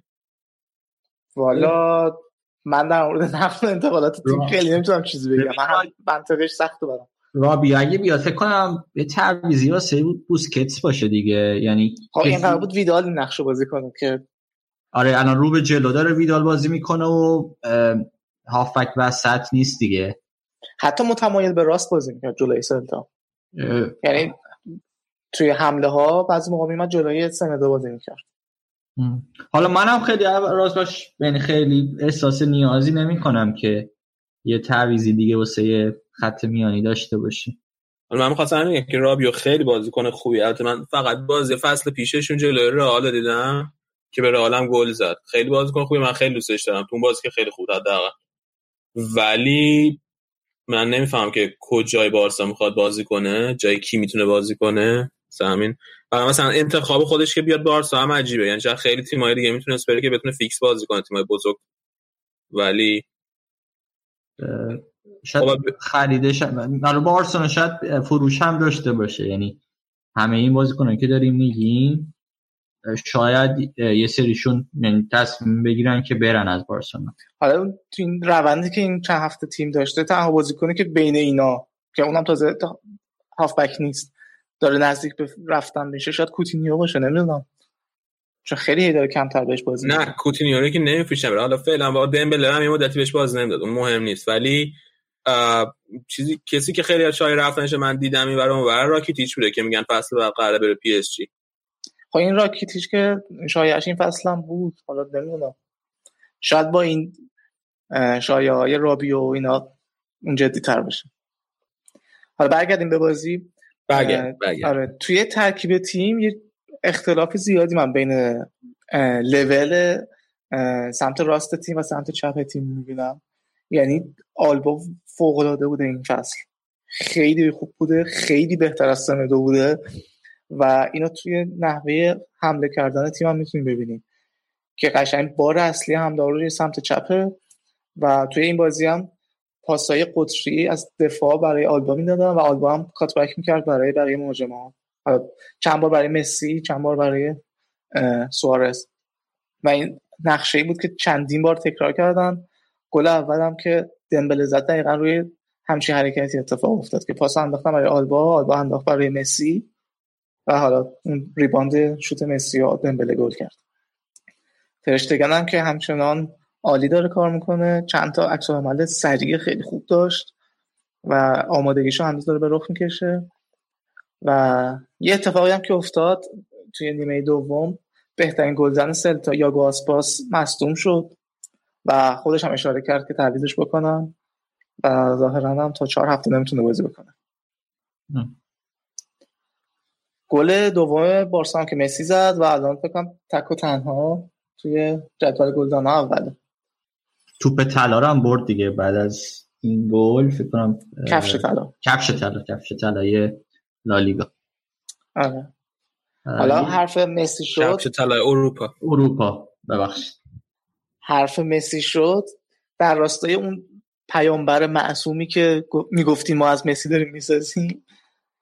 یه بنیادی داره مسی که هفته پیش 100,000 یورو اومده کمک کرده که به همراه یونیسف 300 تا از این بستای بهداشتی برای یه سری از مردم آرژانتین تهیه بکنن. و یه خبر حاشیه‌ای دیگه هم که ربطی به بارسلونا خیلی نداره، پپ گواردیولا رفته بود کاتالونیا، رفته بود توی زندانشون و اونجا با اون رهبران سیاسی کاتالونیا که دستگیر شدن یه دیداری کرده بود و با رادیوی زندان هم مصاحبه کرده بود، مثل که متن حرفاش منتشر شده و اونجا گفته بود که خیلی با سیاست حال نمی‌کنه و فاصله‌اش با سیاست حفظ می‌کنه. منم از بوی چمن خیلی بیشتر از فضای فعالیت‌های سیاسی خوشش میاد، توی فوتبال می‌خواد ادامه بده. نمی‌دونم برای چی رفته اونجا اینا رو بهشون گفته بود. خب اینکه می‌خواد از فضای سیاست دوری کنه و سعی توی زندان رفته بود زندان سیاسی. آره. خیلی خوب. این که گفتید پپ گواردیولا ربطی به بارسا نداره هم جالب بود، چون بارسلونا به دستی تست تقسیم میشن که پپ گواردیولا رو مال خودشون میدونن و هر اتفاقی واسش میفته. نه به تیم کنونی بارسا، به تیم کنونی بارسا رفت. آره. من می‌خواستم بگم منم شاید از اون دسته دوم باشم که فکر کنم خیلی شاید الان دیگه به پپ گواردیولا به بارسلونا ربطی نداشته باشه. مورده حاشیه‌ایو بذاریم کنار. آره. این از بارسا. ببینیم که رئال چه خبر، قهرمان شدیم. آقا تبریک میگیم. بله، رئال هم که قهرمان شد. این چهارمین جام باشگاه‌های جهانیه که توی این فرمت فعلی برده و تبدیل شده پر افتخارترین تیم دنیا. مثل بقیه کاپ ها که توش رئال پر افتخارترینه، این هم توش پر افتخارترین هستیم ما. حالا راجع بازی ها من نمیخوام حرف بزنم، فقط یه سه نکته کوچیک راجع به جام باشگاه‌های جهانی. یکی اینکه بعد قهرمانی دو تا حاشیه به وجود اومد. یکی اینکه ایسکو با بقیه اعضای تیم دوره افتخار نزد. البته ایسکو تنها بازیکن نبود که دوره افتخار نزد، ولی بقیه همشون یه دلیل خوبی داشتن. و اینکه ایسکو دوره افتخار نزده بود خیلی شایعه ساز شد، خیلی حاشیه ساز شد. و سرال یکی دیگه در چی بود؟ اون مثلا بیل داشت با سولاری گپ میزد، بعد مارسلو داشت تور دروازه رو میبرد که ببره یادگاری اون موقعی که بقیه بازیکن داشتن دور افتخار می‌زدن. هر کسی یه دلیل اینجوری خلاصه داشت، ولی ایسکو همینجوری فقط ندوید. یه اتفاق دیگه هم که افتاد اون که تو طول بازی توی بازی فینال راموس هو میشد به این خاطر که محمد صلاح مصدوم کرده بود توی فینال جام باشگاه اروپا. هوادارهای علیه امارات هوش میکردن و راموس هم بعد گلی که زد سکوت بهشون نشون داد دیگه، نشانه سکوت بهشون نشون داد که یعنی مثلا ساکت باشید، من اینجام کاپیتان رئال مادرید. بازی فینال دوتا چیز جالب داشت. یکی اینکه مارکوس یورنته یه گل خیلی قشنگ زد، از پشت محوطه شوت زد رفت اون جایی که هیچ دروازه‌بان نمیتونست بگیره. یکی دیگه اینکه وینیسیوس هم یه گل زد تو بازی فینال. بعد این وینیسیوس جالبه، هر وقت یه گل میزنه این گل به در و دیوار و بازیکن حریفو به همه میخوره تا اینکه بالاخره بره توی گل. ولی مثل که به اسم خودش ثبت نشد، به اسم اون استاد نادر که گل به خودشون زد، چون بیرون میرفت تو. آره، ولی خیلی همیشه هر دفعه گل میزنه در واقع میخوره به، یعنی هر دفعه حرکت منجر به گل میکنه، اینجوریه که میخوره به یه بازیکنی، میخوره به کسی، میره تو گل. شوت مستقیم گل نمیکنه. در دفاع از العین بگم، العین هم خیلی گل قشنگی زد، البته گل خوبی زد العینه، ولی اونم یه ذره تقصیر خط دفاع راه بود، خوب جا گیر نکرده بوده. حالا یه چیزی که من خواستم بگم، یه ذره الان پرز با رئال توی رئال مادرید 5 تا چمپیونز لیگ برده و 4 تا جام باشگاه‌های جهان توی دوران مدیریتش توی رئال. توی فوتبال مدرن دنیا یه مدیر دیگه هست که مثلا به اندازه پرز تقریبا جام افتخار برده که اونم سیلویو برلوسکونی میلانه که وقتی توی میلان بوده اونم 5 تا چمپیونز لیگ برده ولی 3 تا جام باشگاه جهان برده با میلان. تفاوت این دو تا اینه که برلوسکونی 8 تا اسکودتو برده، 8 بار قهرمان لیگشون شده، اما پرز 4 بار لالیگا برده. خلاص اینکه پرز الان میتونه دیگه تمرکز کنه روی بردن لالیگا. و اما پر افتخارترین مدیر تاریخ فوتبال سانتیاگو برنابئو خود رئال مادرید که 6 بار قهرمان چمپیونز لیگ شده و 16 بارم قهرمان لیگ اسپانیا شده. و خیلی این کار سختیه واسه پرز که برسه به سانتیاگو برنابئو. هم میدونن که خیلی دوست داره، یعنی پرز خیلی دوست داره همه در سطح سانتیاگو برنابئو بهش فکر کنن. البته چمپیونز لیگ که نبوده، لیگ قهرمانان اروپا. بله آره، سانتیاگو برنابئو 6 بار قهرمان لیگ قهرمانان اروپا شده. خب این حرفایی که من راجع به رئال می‌خواستم بزنم دیگه. خیلی اگه سوالی راجع به رئال ندارید، منم چیز خیلی خاصه دیگه، این حرف راجع به رئال اتفاق نیفتاده که بخوایم راجع بهش حرف بزنیم. یه سوال کوتاه فقط، من نظر شخصی به عنوان طرفدار، تو فکر می‌کنی که این سه تا جام باشگاه جهان ارزشش بیشتره یا یه لالیگا؟ یعنی بخوایم مثلا این سه تا که پشت سر هم رئال برد و خیلی میگه افتخار بزرگی بوده کنار یه لالیگا بذاری، کدومش انتخاب میکنی؟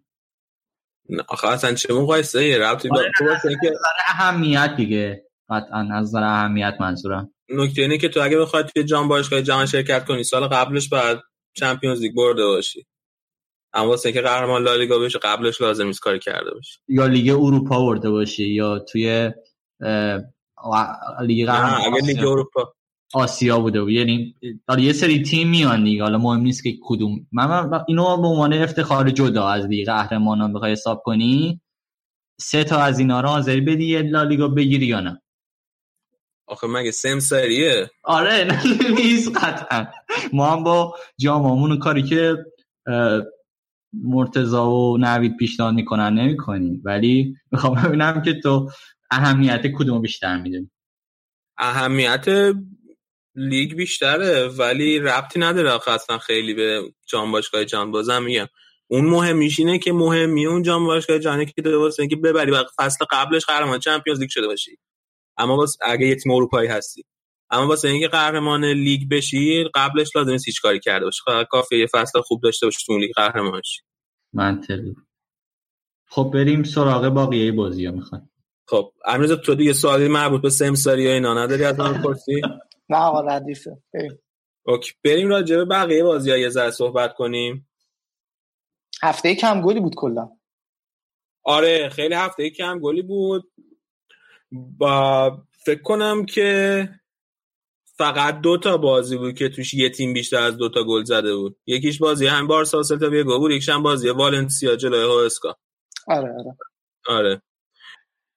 با جیرونا خطافه شروع میکنیم که 1-1 تموم شد. چیز جالب راجبه این بازی این که جیرونا یه تیم از ایالت کاتالونیا و خطافه یه تیمی از شهر مادرید و این 2 تا بالاخره این کل مادرید کاتالونیا توی بازی این 2 تا تیم هم هست. بازیشون 1-1 تموم شد، باز توی خونه جیرونا بود. الان خطافه 7م جدوله و چیز جالب راجع به خطافه اینه که مثل پارسال که خط دفاع خیلی خوبی داشتن، این فصل هم تا الان دومین خط دفاع برتر لیگن. یعنی خطافه 13 تا گل خورده و اتلتیکو مادرید که بهترین خط دفاع لیگه 12 تا گل. ژیرونا چیزی که راجبش جالبه اینه که الان با اینکه 9م جدوله و وضعیت خوبی توی جدول داره، اما تفاضل گلش -2. نه خیلی گل و نه جونا خیلی کم گل میزنه. کلا تا الان 18 تا گل زده و 20 تا گل خورده و چیز جالب تنکه از این 18 تا گل 11 تا گلش رو استوانی زده مهاجمشون و خیلی کم بقیه بازیکن‌های جیرونا گل میزنن. بازی بعدی که می‌خواستم راجعش حرف بزنم بازی آلاوس جلوی سوسییداد که این 2 تا تیم هم هر دو تاشون از ولایت باسکنده بیا باسک بوده. آلاوس 1-0 سوسییدادو برد. آلاوس وضعش خیلی خوبه، الان 5م جدول داره، واسه سهمیه چمپیونز لیگ هم رقابت میکنه. حالا هرچند که بعیده که حتی بهش برسه چون اون 4 تا تیم صدر جدول خیلی تیم‌های خوبی هن. اما وضعیت سوسییداد خیلی بده. الان سوسییداد 15م جدوله و اول فصل هم خیلی بهش همه امید داشتن. یارامندی که از رئال رفت سوسییداد اونجا هنوز خیلی خوب باز نکرده این فصل و تو هرناندز هم که بازیکن قرضی رئال توی سوسییداد اونم خیلی عمل کرده خوبی این فصل نداشته، به خصوص توی موقع دفاع که خیلی سوتی داده تو هرناندز توی این فصل. بازی بعدی بازی بیتیس و ایبار که این بازی هم 1-1 مساوی شد. بیتیس تیم 6م جدوله، آروم آروم خودش رو کشیده بالا، الان توی محدوده سهمیه لیگ اروپا است.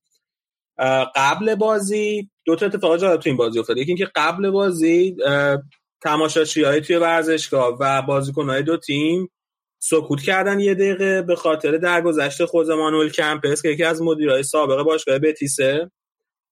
و یه اتفاق جالب دیگه هم که افتاد که من نمیدونم عکساش رو دیدین یا نه، حالا پوستر لالیگا راجع به هم میذاریم، بین 2 تا نیمه تماشاچی ها کلی عروسک انداختن توی زمین ورزشگاه.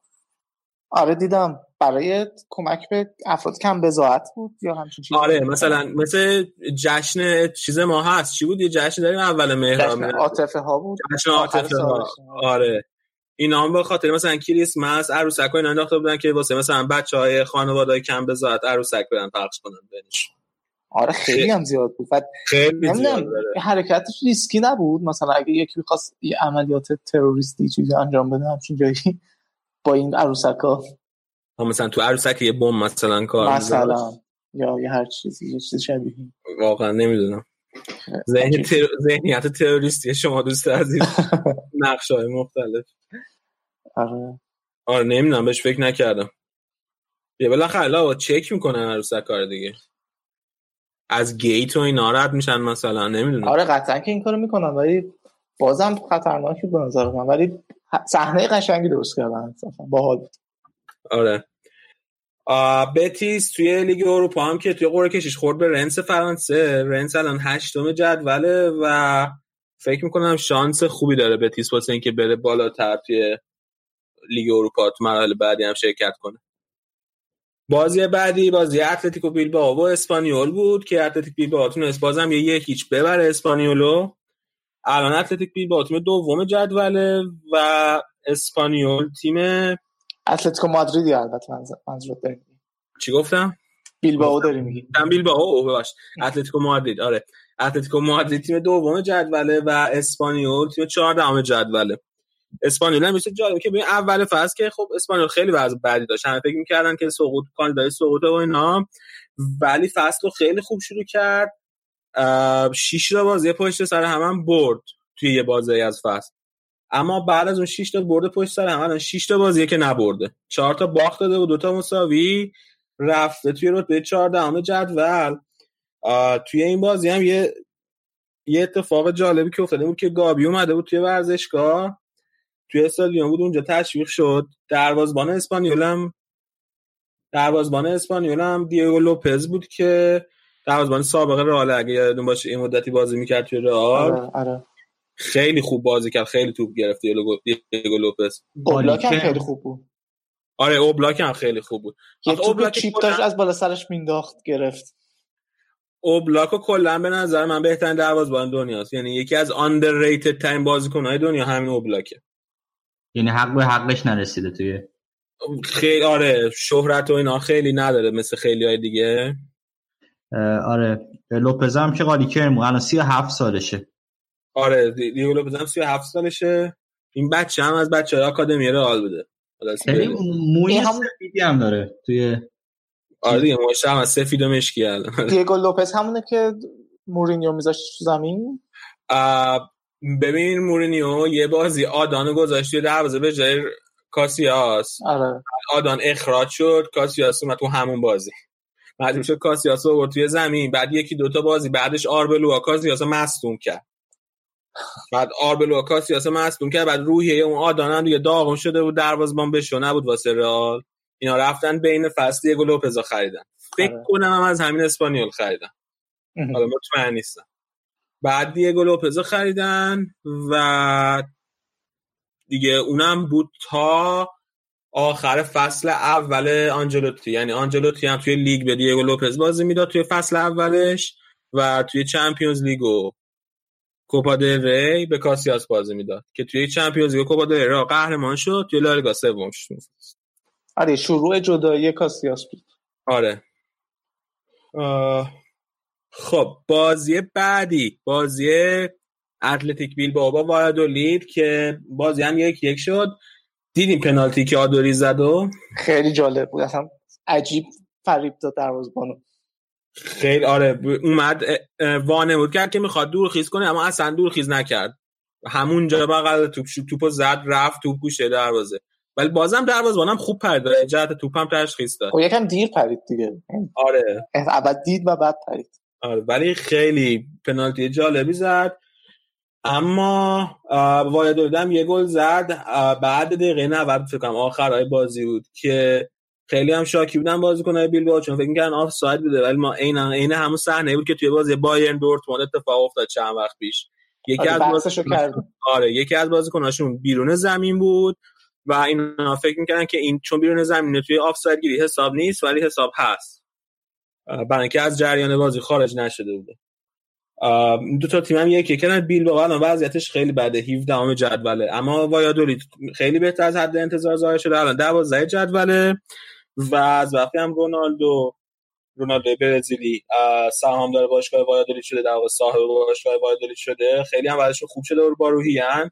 شایعش هم بود که رونالدو مذاکره کرده با پرز که وینیسیوس مثلا واسه 1-2 فصل قرضی بره وایادولید، اما مثلا که پرز رد کرده.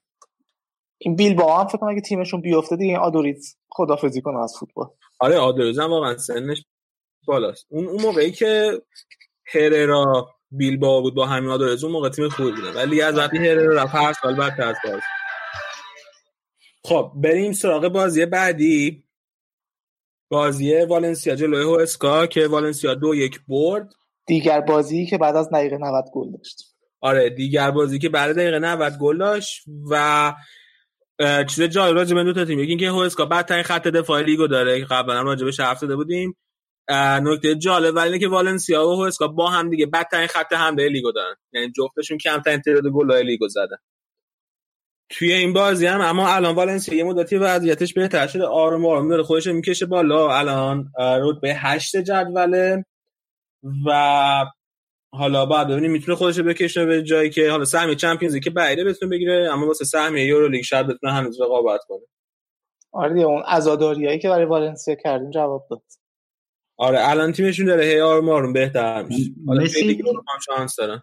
مثل اینکه آقای بچه‌ای را ممکنه بفروشن به احتمال زیاد. من نشتم به کی بفروشم؟ به یه تیم انگلیسی اگر اشتباه نکنم، حالا میتونیم اگه خبر دقیق‌تر شد تو برنامه بعدی راجبش حرف بزنیم. تو مسئول مستقیم اخبار بچوایی بازیکن آتالانتا چلسی بود دیگه، حالا برگشت شاید برگرده پرمیر لیگ. آره خب آخرین بازی هم بازی لگانس جلوی سویا بود که این بازی هم 1-1 مساوی تموم شد.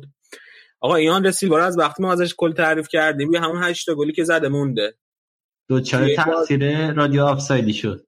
آره توی این بازی هم خیلی نمره بعدی گرفته بود از هو اسکور 5 خورده بود نمرش، ولی هرچی این آندرس خوب بازی نمیکنه، اون بنیه در خوبه، این روز هم گل زد نجات داد تیمو دیگه. آره دقیقه 90 بدونم گل زد، الان بنیه درم 8 گل شد مثل آندرس سیلوا. حالا تا ببینیم که سویا چیکار میکنه. سویا خورده به لاتزیو تو یورولیگ و انشالله که از صد لاتزیو رد میشه میره مرحله بالا قهرمانی یورولیگ مال خودش یه بار دیگه. بله یه بار دیگه. خب اینم از این. بچه‌ها حرفی نقلی سخنی ندارین؟ نه دیگه، میره تا 2 هفته دیگه که بازی‌های هفته آینده یعنی روز آینده لالیگا انجام بشه. آره خیلی خب میریم و برمیگردیم. خداحافظ.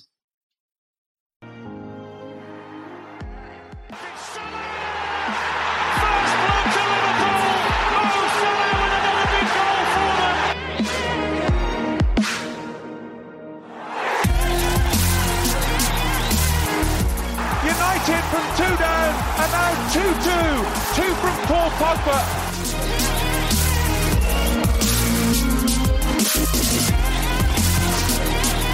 Kane is on the side. Check little bit hesitant. Kane scores for Tottenham. He's done it again against Arsenal.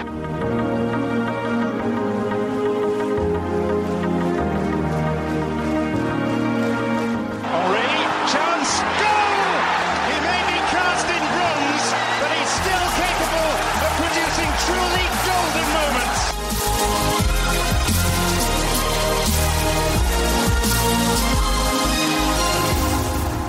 خب رسیدیم به آخرین لیگی که این دفعه میخوایم راجع بهش حرف بزنیم، لیگ انگلیس. من با امید اینجام.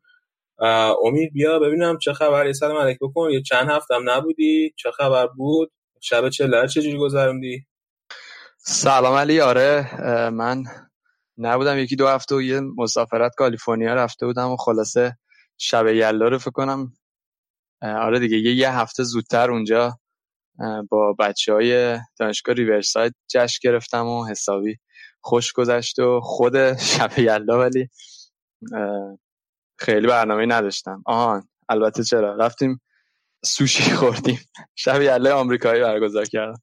سوشی خوردیم تنکسگیوینگ و من اینجا ایرانی برگزار کردم، یعنی قرمه سبزی و قیمه و فلان، بعد شب یلدا سوشی خوردم. آقا چجوری میخوری این سوشی؟ من ماهی پختم نمیتونم بخورم، ماهی خام چجوری میخوری؟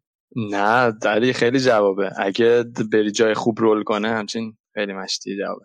حالا تو چیزو مثلا من خودم کالیفرنیا رول که میکنن خیلی ملو ردیف فیلادلفیا هم که نزدیکای خودته دیگه، پنیر فیلادلفیا میزنن خیلی خوبه مشتیه، بزن بر بدن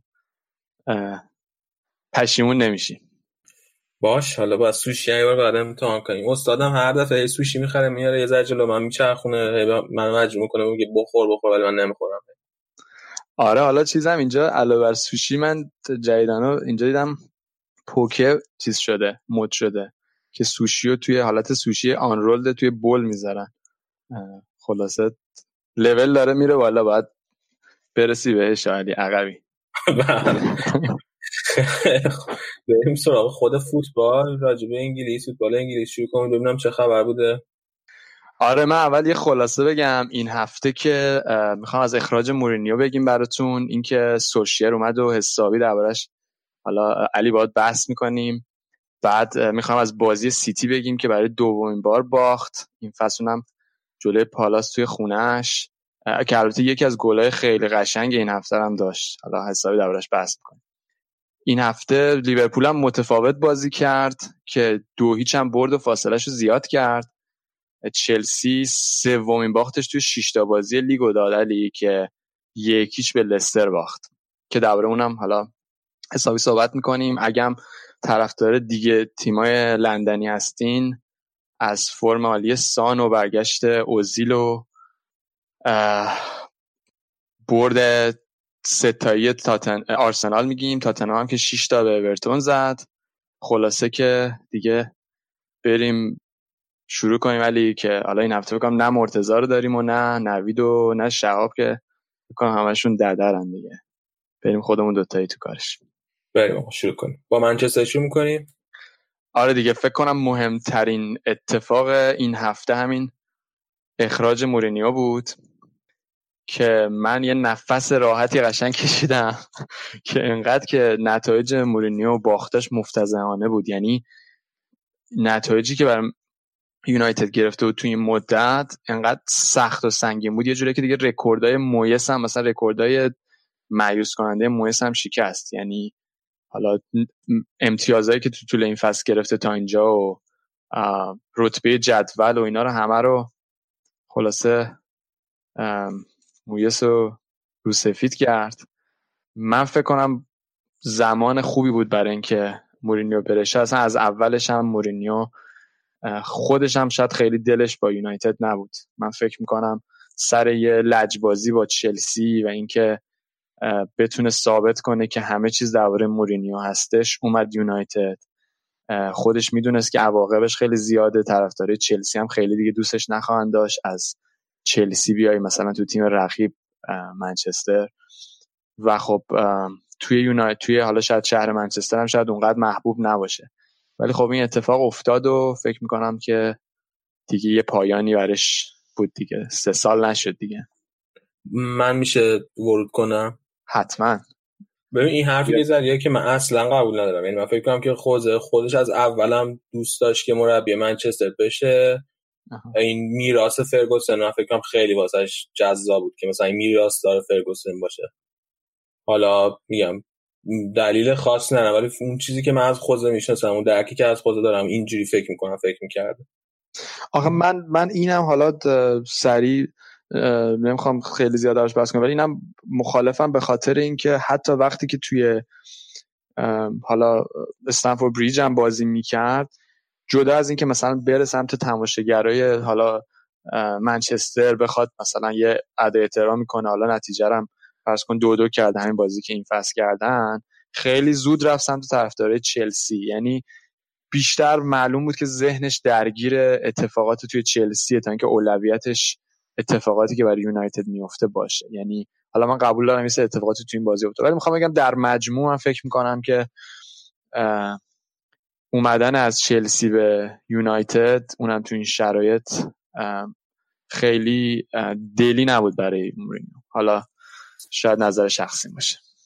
اوکی حالا بجز این ببین من الان قبلا گفتم من خیلی با مورینیو حال نمی‌کنم، یعنی اون موقعی هم که توی رئال بود انقدر عمل کردش دوگانه بود و روشن و تاریک بود که من الان خیلی باش حال نمی‌کنم، ولی الان می‌خوام ازش حمایت کنم و واسه اینم فکر می‌کنم که دلیل دارم. ببین من توی این مدتی که مورینیو اخراج شده، فکر کنم که اخراج شد دوشنبه اخراج شد هفته پیش، اوایل هفته اخراج شد، تا دقیقاً نمی‌دونم که من فکر می‌کردم این برنامه‌ای که اسکای اسپورت پخش کرده راجع به اخراج مورینیو، گری نویل اور کلی حرف زد راجع بهش، کرگر اور کلی حرف زد راجع بهش، من اینا رو خیلی دنبال کردم. ولی یه سری چیزی که یه سری حرفای گری نویل می‌زد که به نظر من خیلی حرفای منطقی بود. حالا خیلی از اون حرفا اون الان می‌خوام اینجا بگم، یه سری از اینا حرفای خودم.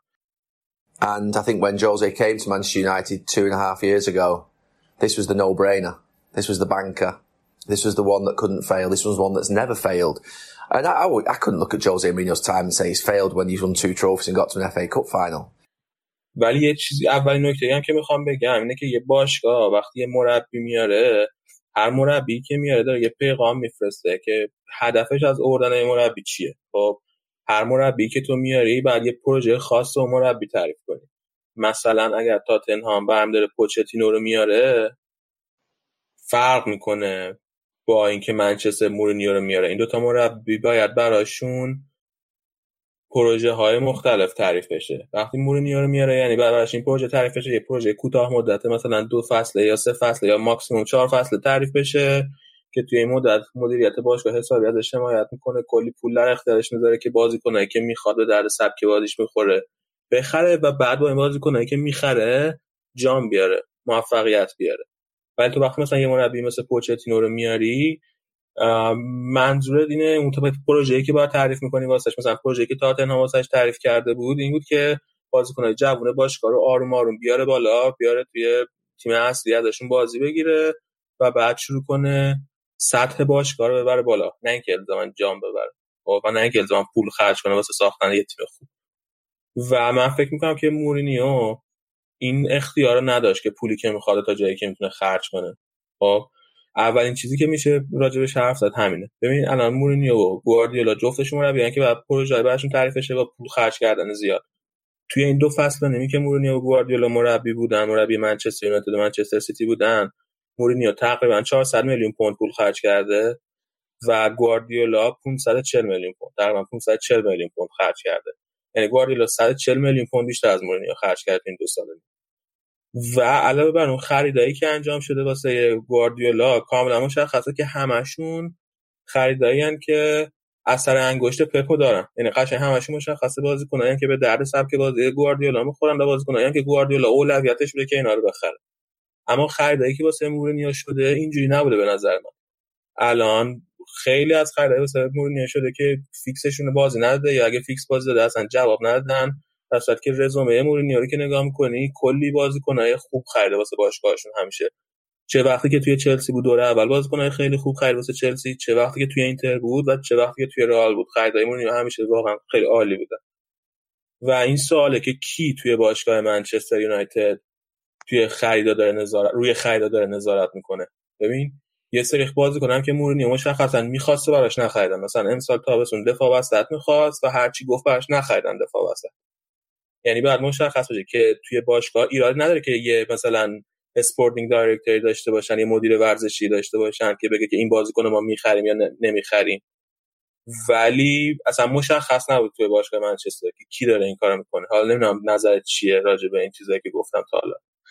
آره علی، فکر کنم چندین تا موضوع رو گفتی، بیا یکی یکی دربارش بحث کنیم. یکی این که من فکر کنم هدف از این که مربی رو بیارن خیلی توی یونایتد روشنه. یعنی سبکی که قبل از اینکه حالا مورینیو بیاد شاید ما یه مربی شاید درجه 1 بیشتر نداشتیم که فرگوسن بوده و سبکش خیلی مشخصه و تاچه باشگاه خیلی مشخصه. یعنی اینکه تو بیای بازیکن‌های جوون رو پرورش بدی، حالا لزوما نه اینکه خیلی بریز و پاش کنی و در نهایت بیای توی 4 تا تیم برتر مثلا تاپ 4 بیای بجنگی، همیشه توی تاپ 4 باشی و خب حالا در نهایت هم بتونی جایی بگیری. یعنی این خیلی روشن بود. حالا اینکه من فکر می‌کنم مورینیو شاید انتخابی برای همچین اتفاقی نبود، این کاملا مشخصه و من بخاطر همینم با این که اصلا مورینیو از اول اومد یونایتد، چون این کاراکترها رو قرار نیست لزوما بده، یعنی اینکه بخواد بازیکن جوان پرورش بده اینا اصلا جزو برنامه‌های مورینیو نیست، همیشه هم این انتقاد نسبت بهش بوده. و خب همین دیگه. ببین پس این مسئولیتش با باشگاه دیگه، یعنی اینجا اشتباه باشگاه. اگر که باشگاه می‌خواسته یه مربی بیاره که جوانای باشگاه رو پرورش بده، اینکه مورینیو رو انتخاب کرده اشتباه بوده انتخابش. مورینیو همچین مربی نیست.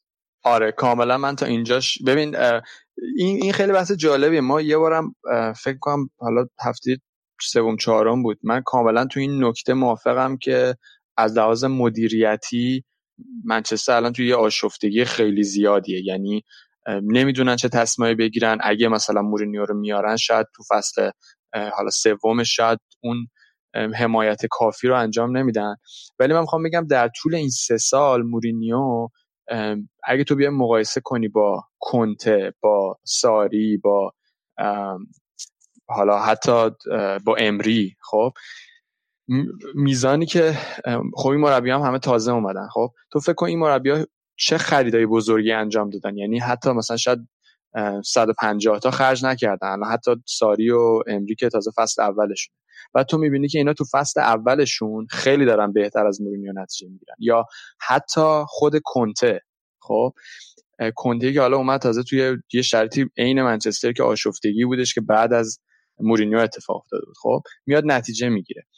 در نهایت وقتی یه مربی 3 سال فرصت داره که بیاد برنامه ریزی کنه، تیمو بیاره بالاتر، حالا تو فصل اولش واقعا ازش انتظار نمیره، ولی وقتی تو فصل سوم یه همچین نتایجی رو میگیره که برای مثلا یونایتد واقعا خفت باره، به نظر من فرصت اینه که باشگاه میتونه اون سریع‌ترین تصمیم برای تغییر رو بگیره. خب و اون سریع‌ترین تصمیم همیشه تعویض یه نفره، مربی. یعنی باشگاه میتونه بگه آقا خب حالا من پوگبا رو عوض میکنم، مثلا دفاعم 2 تا دفاع رو عوض میکنم، چه میدونم حالا هافک خلاق میارم. خب اینا همه مثلا شاید یه فصل 2 فصل طول بکشه، یا مثلا استراکچر باشگاه رو عوض میکنم. خب ولی چیزی که خیلی آسونه عوض کردن مربیه که فکر میکنم خیلی هم اینجا به جا بود و با نتایجی گرفته بود و با رابطه‌ای که با بازیکن‌ها داشت این فرصت بود که عوض بشه. خب. من یه چیزی بگم، این نکته بگم. الان اینکه تو اومدی فصل اول ساری و امری مقایسه کردی با فصل سوم مورینیو، خب این به نظر من مقایسه عادلانه نیست. تو باید فصل اول این دوتا رو مقایسه کنی با فصل اول مورینیو توی منچستر. خب فصل اولش توی منچستر 3 تا جام برد دیگه، درسته؟ نه، اولا که 2 تا جام بود، همین که میگن 3 تا جام واقعا خنداره، چون یه کامیونیتی شیلد برد که اصلا من اوکی 2 تا جام برد. آره و اون 2 تا جام هم یکیش باز کاراباو کاپ بود، یعنی کارلین کاپی که اصلا توی لیگ انگلیس همه تیم دومشون رو میفرستن، یعنی تو وقتی با تیم اولت میای اونجا قهرمان میشی خودش اوکی. خیلی اوکی، اولا که خب همین جام الان چلسی و آرسنال هم میتونن تو شرکت کنن، تو شرکت میکنن دیگه. آره ولی با تیمای دومشون. اوکی خب بعد حالا همون لیگ اروپا هم که ولی لیگ اروپا که دیگه قبول داره که برد مورینیو. آره و واقعا جفت این دو تا مربی که گفتی توی لیگ اروپا هستن، حالا ببینیم آخر فصل چیکار میکنه. خب آره بعد اینکه تیمایی که تیمی که ساری تحویل گرفت، خب از نظر من از نظر بازیکن خیلی بهتر و کاملتر از تیمی بود که مورینیو تحویل گرفت توی منچستر. آره ولی خب بیا صحبت درباره خریدا بکنیم. ببین وقتی یه تیمی 400 میلیون پوند میاد خرج میکنه و یه مربی میاد حتی 2 تا مدافع مرکزی میگیره، خب میاد مهاجم نوک میگیره که 80 میلیون مثلا میده، لوکاکو رو میگیره، آیا تو فکر میکنی که همه این خریدا بهش تحمیل میشه؟ یعنی من میگم که اگه یه مربی تو این سطح همه این خریدا بهش تحمیل بشه، واقعا مربیه که اون کاریزما رو نداره که بیاد اداره کنه. ببین بحث تو یونایتد تموم شده. اوکی نه ببین آره این که حالا اون که دورانش یونایتد تموم شده یا نشده یه بحثه، اینکه تقصیر کیه که این دوران تموم شده یه بحثه. من دارم بحث می‌کنم که تقصیر کیه. خب الان مورینیو خب تو میگی، من نمیگم به تحمیل که میگی شده فلان خرید، مثلا یه موقع دوره اول تی چلسی مورینیو مربی بود، خرید شفچنکو بهش تحمیل شد، اصلا نمیخواست مهاجم نوک، خب ولی بهش تحمیل شد که شفچنکو خریده بشه. اما من حس میکنم که یعنی تیمای بزرگ اینجوری خرید میکنن که مربیشون میان یه لیستی میده از پستایی که بازیکن توش لازم داره و توی هر کدوم این پستا یه سری اولویت معرفی میکنه. مثلا من اولویت اولا مثلا دفاع وسط میخوام، اولویت اولا فلان بازیکن A، اولویت دوم بازیکن B و همینطور الی آخر. خب من میخوام ببینم مثلا دفاع وسطی که لیندلوف براش خریدن، لیندلوف چقدر براش پول دادن؟ 5 میلیون پوند؟ نه 30 تا. 30 میلیون پوند. اوکی لیندلوفی که خریدن این اولویت چندم مورینیو بوده؟ ببین قطعاً یا ببین مثلا لوکاکوی که خریدن من فکر کنم که مثلا جزو اولویت‌های بالای مورینیو بود، اما مثلا این دفاع وسط که لیندلوف براش خریدن من فکر نمی‌کنم جزو اولویت‌های بالای مورینیو بود. آفرین، بذار من همین بحث لیندلوف رو لوکاکو رو بگیرم. ببین حالا جدا از این که حالا من میگم که بایی رو وقتی خریدن خیلی مورینیو روش حساب میکرد که ازش حالا فعلا که یه مدافع خوب در نیومد، ولی بحث لوکاکو رو هم بخوام بکنم، لوکاکو خیلی جالبه، تو چلسی بهش بازی نمیداد مورینیو و بهش اعتقاد نداشت، رفت کلی گل زد، حالا تو وست بروم و توی بعد حالا اورتون اگه اشتباه نکنم و توی حالا بلژیک، و بعد وقتی دوباره اومد زیر نظر مورینیو آمارش خراب شد، درسته که همین الان وقتی میره توی بلژیک بازی میکنه خیلی بهتره. حالا درسته که هافبک خط هافبک بلژیک بهتره، ولی چطور توی اورتون که حالا خیلی خط هافبک به قول معروف شاخی نداشت میتونست حداقل تو هر بازی دو تا بازی یه دونه گل بزنه، ولی این کارو الان تو یونایتد نمیتونه انجام بده. یعنی تو اینو میتونی دیگه بدون هیچ تأملی بدی به اینکه آقا مورینیو نمیتونه از لوکاکو الان بازی بگیره.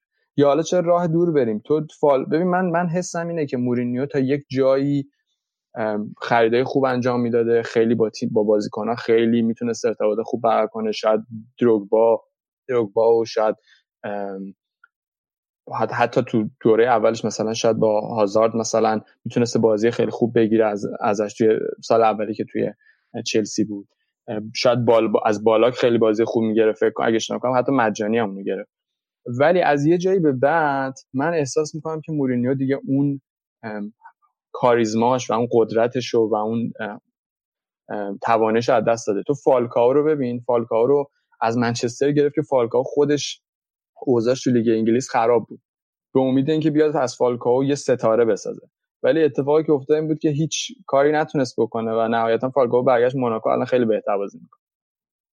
یا حتی تو اون فصلی که دیبروینه رو داشت، از دیبروینه هیچ استفاده نکرد، دیبروینه رفت حالا تو آلمان خیلی خوب شده، برگشت الان خیلی بهتر شد. ببین الان اینکه یه سری بازیکن به سبک مورینیو نمیخورن کلا و ردشون میکنه میره، این که اصلا یه بحث واضحه، اصلا هیچ نیاز به بحث نداره. ببین این کارو با دیبروینه کرده، با صلاح کرده، با لوکاکو دوره دومش توی چلسی کرده، این که اصلا بحث بازه. خب ولی تو لوکاکو رو وقتی خودش میاد دوباره میگیره، برای اینکه لوکاکو رو وقتی توی چلسی رد کرد، نه برای اینکه وقتی لوکاکو رو توی چلسی رد کرد رفت یه دروگبا آماده داشت، به لوکاکو بازی نمیرسید، لوکاکو یه بازیکن جوون بود، اما وقتی لوکاکو رو توی منچستر خرید مهاجم بزرگی توی منچستر نبود و لوکاکو هم چند فصل بازی کرده و پخته شده بود، یعنی اینو نمیتونی اصلا روش قضاوت کنی. آره ولی خب ببین لوکاکو همون موقع فکر میکنم 18-19 سالش بود، یعنی انتظاری نداشت که بیاد فیکس بازی کنه و وقتی که بعدش رفت توی اورتون خیلی خوب داشت گل میزد. خب یعنی من فکر میکنم که بحث لوکاکو خیلی واضحه و مبرهنه که توش نتونسته مورینیو ازش بازی بگیره. آره توی منچستر نتونسته ازش بازی بگیره، اون که شکی توش نیست. ببین از پوگبا هم نتونست بازی بگیره. آره و خب ببین تو وقتی که پوگبا رو میاری، ببین پوگبا خیلی دقیقاً شخصیتش به مورینیو میخوره، یعنی من شک ندارم که مورینیو رو اینکه پوگبا رو بیاره خودش مثبت بوده و اینکه حالا نتونسته از اونم بازی بگیره و آخرش دشمنش شده، اینا به نظر من همش نتایج اینه که مورینیو کلا رابطه‌شو با بازیکن‌ها از دست داد و اگه بخوایم بیایم توی اسکیل یونایتد نگاه بکنیم، به نظرم خریدایی که کرد که من فکر می‌کنم خیلیاش خودش انتخابش بوده، نتونسته با اونا هماهنگی ایجاد کنه و بتونه ازشون نتیجه بگیره، یعنی حتی بازیشون رو بهتر نکرده. یعنی حتی من فکر می‌کنم حتی یه ذره قبل‌تر بریم، حتی چلسی هم بریم، هازارد آخرین فصلی که با چلسی بازی کرد نگاه می‌کنی آمارش بدترین فصلی بوده که تا حالا هازارد داشته، یعنی نه تنها اضافه نکرد به هازارد، فکر میکنم بازیشو خرابم کرد. ولی قبول داری همون فصل اول با خوزه هازارد بهترین بازیاش میکرد؟ فصل دومش نه، فصل اولش میگم، ولی قبول داری بهترین بازی‌ها رو میکرد؟ فصل اولی که هازارد بود با چلسی؟ نه فصل اول که خوزه اومد با چلسی و با هازارد بازی میکرد تیم. ببین آمارا فصل دومی که قهرمانم شدن. آره فصل دومی که قهرمانم شدن. آره دیگه، ولی خب با کنته هم دوباره همون چیزو تکرار. آره خب میگم ببین این که یعنی میخوام مورینیو ازش بازی نگرفت. مورینیو باعث خرابم کرد، یعنی فصل سومش واقعا فاجعه بار بود. فصل بعد میگه که بعد دوباره کنته هم فصل دومش آزارد خراب کرد، باز خیلی بهتر از اون فصل سومه، ولی بالاخره اوف کرده بود دیگه. آمارن اگه حتی بخوام بهت بگم در مجموع توی فصل سومی که با مورینیو بود کلا 14 تا پاس گل و گل نداد، یعنی تو 14 تا گل بیشتر تاثیر نداشت، ولی تو فصل دوم کنته تو 19 تا گل تاثیر داشت. و خب من حسم این نیستش که مورینیو از هازارد بازی بگیره، آمار اینو میگن و من فکر میکنم که در مجموع هر دوتامون توافق داریم که شاید مورینیو اخلاقش توی این مثلا 3-4 سال تغییر کرده و همین باعث شده که نتونه بازیکن‌ها ارتباط رو برقرار کنه، شاید بازیکنایی که دوست داره رو شاید نمیتونه پیدا کنه.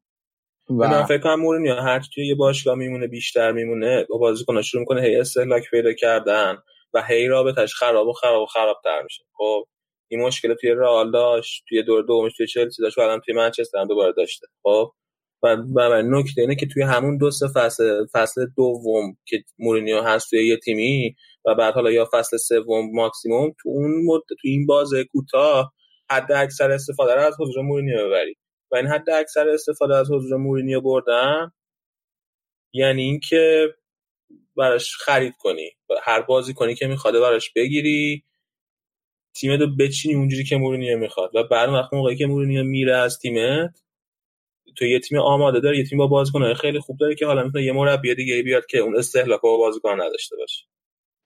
حالا در نهایت که فکر میکنم علی 400 میلیون عدد خیلی کمی نباشه برای اینکه تو به یه مربی بدی توی طول 3 سال و خب بازیکن‌های بیاری که من فکر میکنم خیلی‌هاش آپشن‌های اول مورینیو بودن و فکر نمی‌کنم خیلی تحمیلی بودن، یعنی لوکاکو، پوگبا، فرد من فکر می‌کنم بازیکن‌هایی بودن که خود مورینیو انتخاب کرده.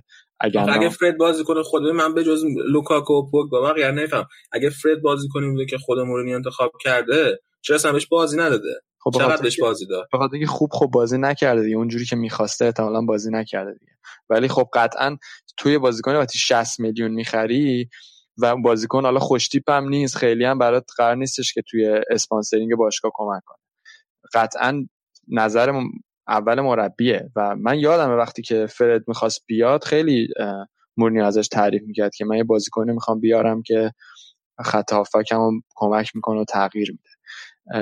وقتی که حالا تو پوگبا رو اگه میاری میگی داره به اسپانسرینگ باشگاه کمک میکنه، تحمیل از باشگاه ممکنه باشه، ولی فرد رو قطعا نمیتونی همچین نظری بدی.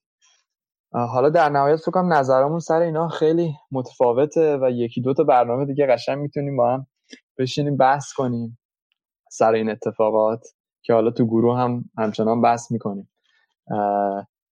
بریم سراغ بازی منچستر. آره بریم سر اتفاقاتی که افتاد که حالا مورینیو که رفت بعدش خیلی سریع باشگاه اعلام کرد که سولشر قراره بیاد توی تیم. من خودم شاید به شخصه طرفدار اصلی سولشر توی این مقطع نیستم، ولی خب به نظرم گزینه ها خیلی محدوده، یعنی خیلی آپشن زیادی نیست که توی این مقطع بیاد. حالا توی باشگاه شاید هم انتظار شده باشه که موقت بمونه تا موقعی که یه مربی خوب و با برنامه‌ریزی و استراکچر مثلا بیای تزریق کنی به باشگاه. من اگه بودم هنوزم نمیدونم الان این کارم من باش موافق نیستم. الان مثلا رئال که لوپتگی رو خرج کرد سولاری و ورد، من اصلا خوشحال نبودم چون سولاری یه مربی که هیچ رزومه‌ای نداره، یعنی رو حساب چه رزومه‌ای شده مربی رئال، در صورتی که شاید میتونست یه مربی بیاره که رزومه داره. الان سولشر هم دقیقاً همینه، یه مربی که هیچ رزومه نداره، یکی مثل مورینیو رو اخراج کردی بعدش بجای سولشر رو آوردی. فکر میکنم توی یه اشلی یونایتد دلش میخواست یه کسی مثلا دیماتئو بیاد یه 6 ماه اگه نتیجه گرفت که فبل مراد نتیجه نگرفتم فعلا به قول معروف یه جاده صاف کن باشه که یه کسی که بعدش اومد بیاد با برنامه‌ریزی نتیجه بهتر بگیره و فشار فعلا کم بشه، یه جو مثبتی بیاد توی باشگاه تا اینکه یه کسی بیاد حالا بتونه تغییرات بنیادی بده، تا اینکه یه کسی توی این آشوب این مقطع از فصل بیاد بازی سنگین و انتظارم ازش بالا باشه.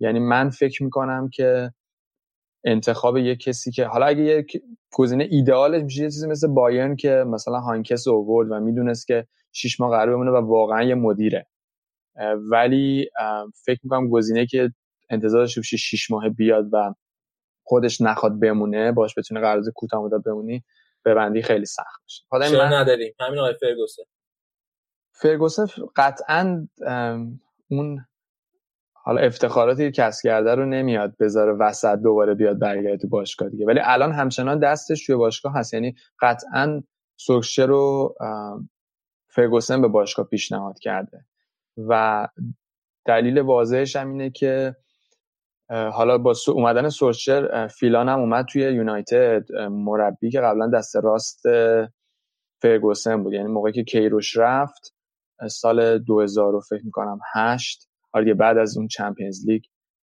که قهرمان شدیم، فیلان که اومد تمام این افتخارات و دوران حالا پرفتوه شد یونایتد رو بگم دیده و بوده توش، حتی قبلش هم مربی رزرو یونایتد بود و تو قشنگ رد پای فرگوسن رو میتونی اینجا ببینی که هم تو اومدن سولشر که حالا یه بازیکنی بود که دوستش داشت و باهاش در ارتباط بود تاثیر داشته و هم اومدن فیلان و در نهایت حالا سولشر کارنامه شاید بخوام یه ذره بحث کنم خیلی فوق‌العاده نیست، شاید حالا تو لیگ نروژ که 2 بار قهرمان شد، قبلش هم که توی رزرو منچستر یادم کار میکرد و مربی رزرو بود و خودش حالا یکی با لینگارد و پوگبا و رشفورد مثلا بازی کرده، یعنی آشنایی داره و باشون ازشون بازی گرفته که فکر می‌کنم این شاید یه تنها نکته مثبتی باشه که اومدن سوشال داره، چون که بعدش در نهایت وقتی که اومد سال فکر میکنم 4 سال پیش مربی کاردیف شد و اونجا تیمش تو منطقه سقوط هم نبود، یعنی حتی 1-2 امتیاز فکر کنم بالاتر بود، بعد فصل تیمو انداخت لیگ پایینتر رو، بعدم تو چمپیونشیپ که حالا یه جورایی لیگ 2 انگلیس میشه خیلی دووم نیاورد و بعد چند تا بازی اخراج شد. خب فکر کنم راجع منچستر بس خیلی حرف زدیم، راجع منچستر بریم سراغ اون یکی تیم شهر منچستر، منچستر سیتی که بالاخره باختن، منچستر سیتی جلوی کریستال پالاس. حالا قبلش من یه کوتاه علی خود بازی رو بگم که منچستر توی این بازی 5-1 بردیم دیگه، گفتن نداره. اتفاقا داخل توی این بازی خیلی جالب بود، یعنی قشنگ تو تاثیر رفتن مورینیو رو میدیدی، یعنی اینکه بازیکن‌ها دارن نفس میکشن.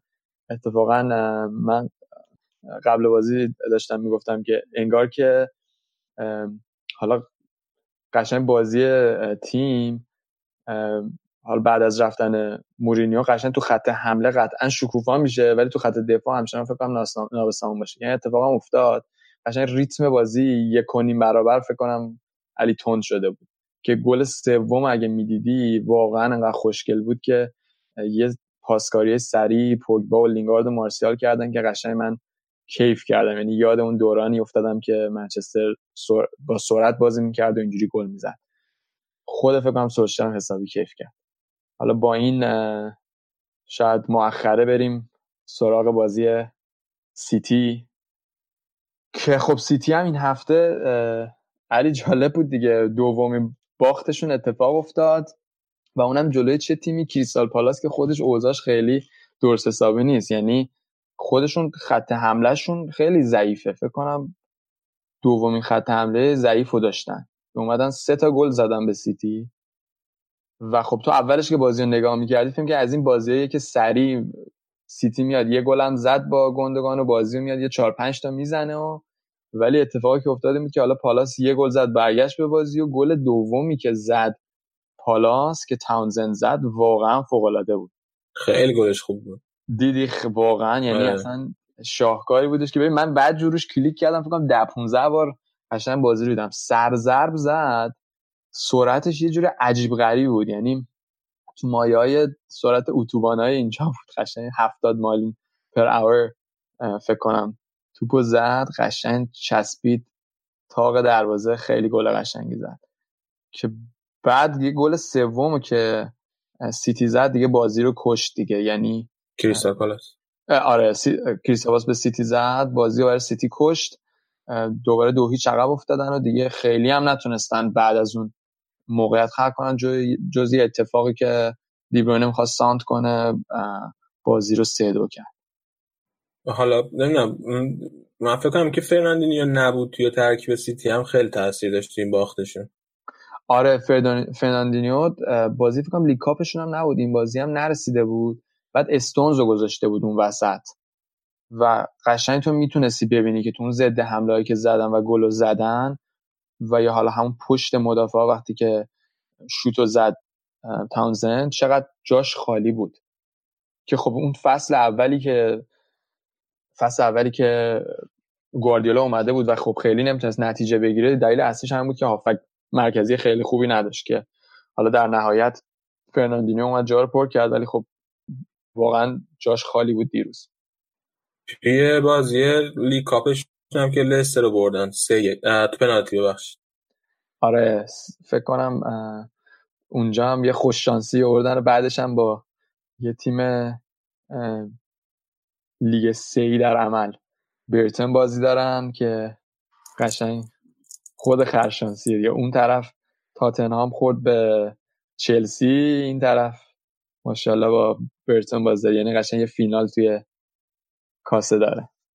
توی چمپیونز لیگ هم خوردن به شالکه دیگه، درسته؟ آره اونجا هم، یعنی اونجا هم به ضعیف‌ترین تیم ممکن خوردن.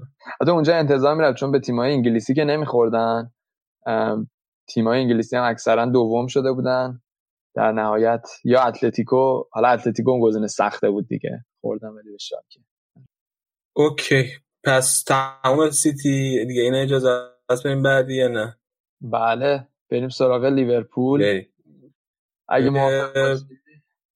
آره 2-0 بردن وولفز و الان 4 امتیاز فاصله دارن با سیتی صدر جدول.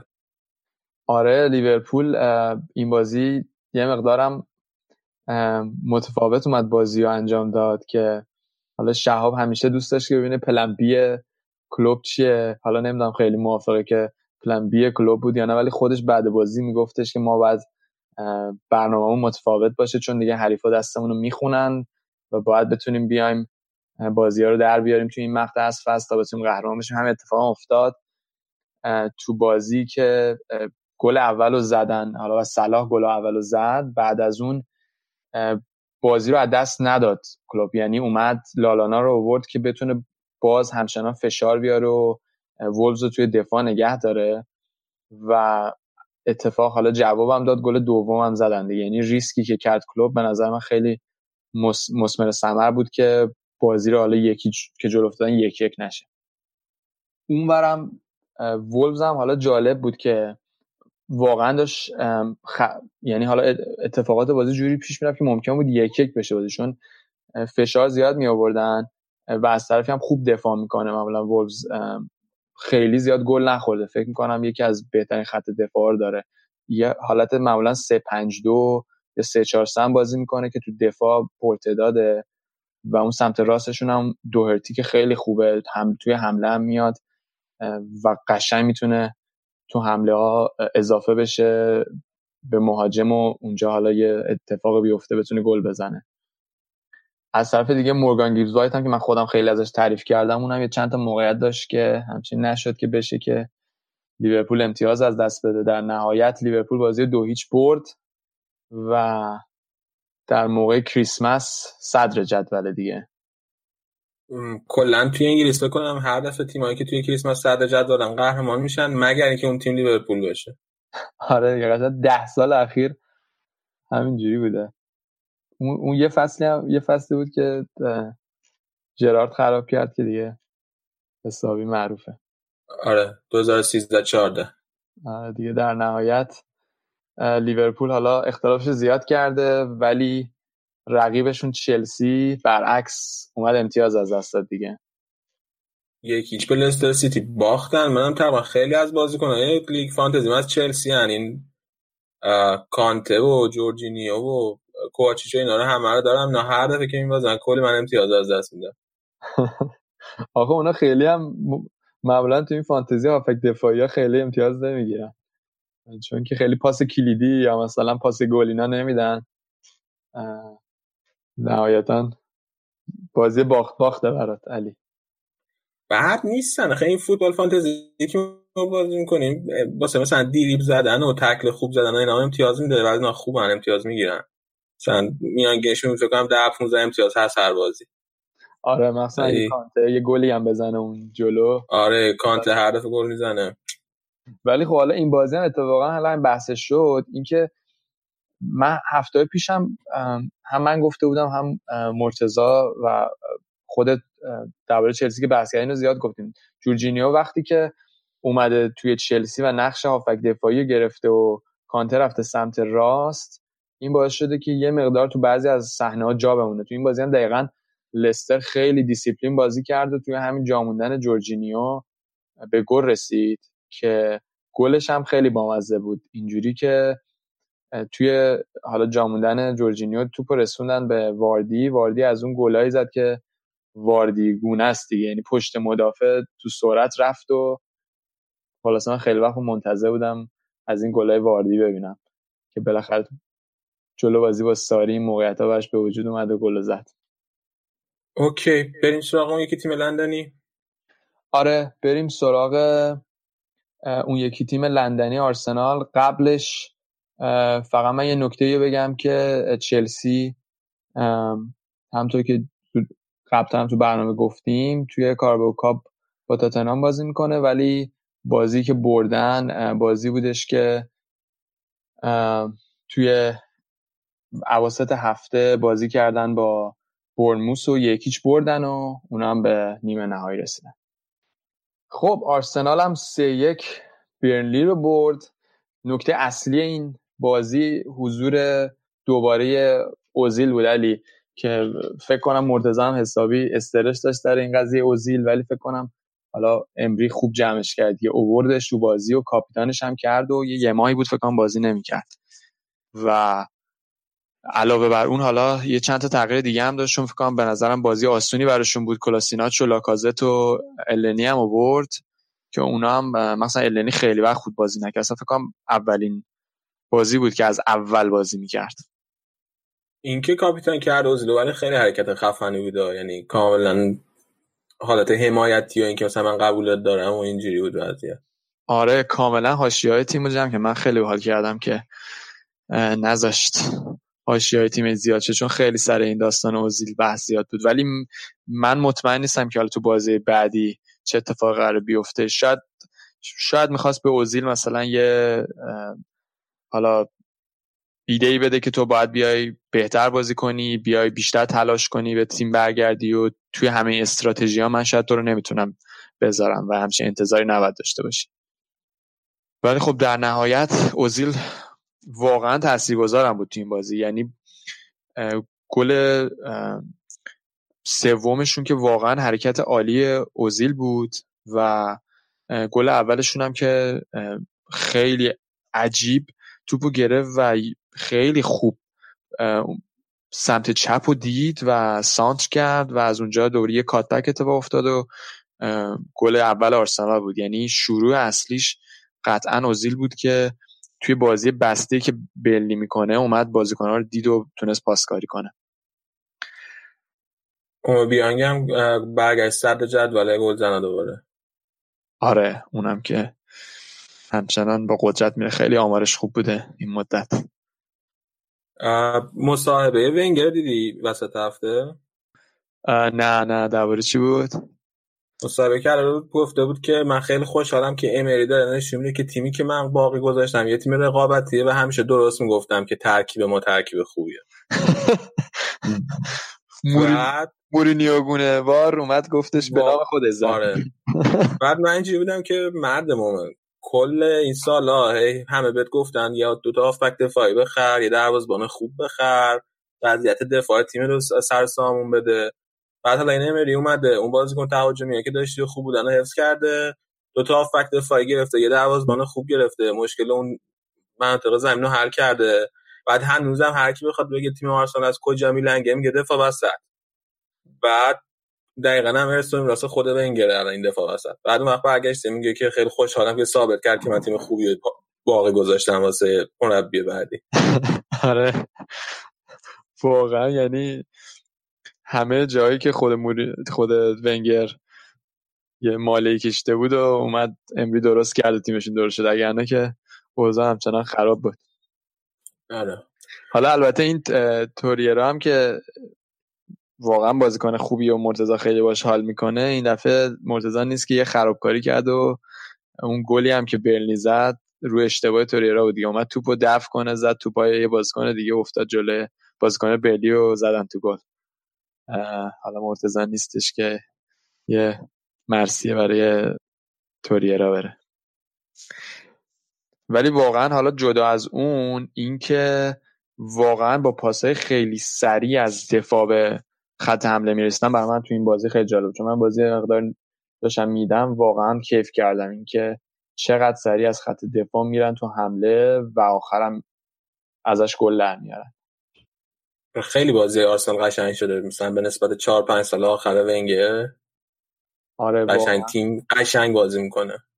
آره یعنی اون سرعتی که ونگر همیشه باهاش حال میکرد و احساس میکرد بارسلونا انگلیسو حفظ کرده، در نهایت خیلی هم خوب بیلد اپ پلی میکنه دیگه، واقعا باید بهشون کردیت داد. حالا از اون سر قضیه هم البته این بازی یه سری اتفاقات داوری هم به نفعشون افتاد. فکر کنم حیف باشه که صدای زیبای شاندایکو نشنویم که قور میزنه از این اتفاقات و یکی دوتا پنالتی و دایو از آرسنالیا و اینا. حالا بریم اونو کوتاه بشنویم برمیگردیم.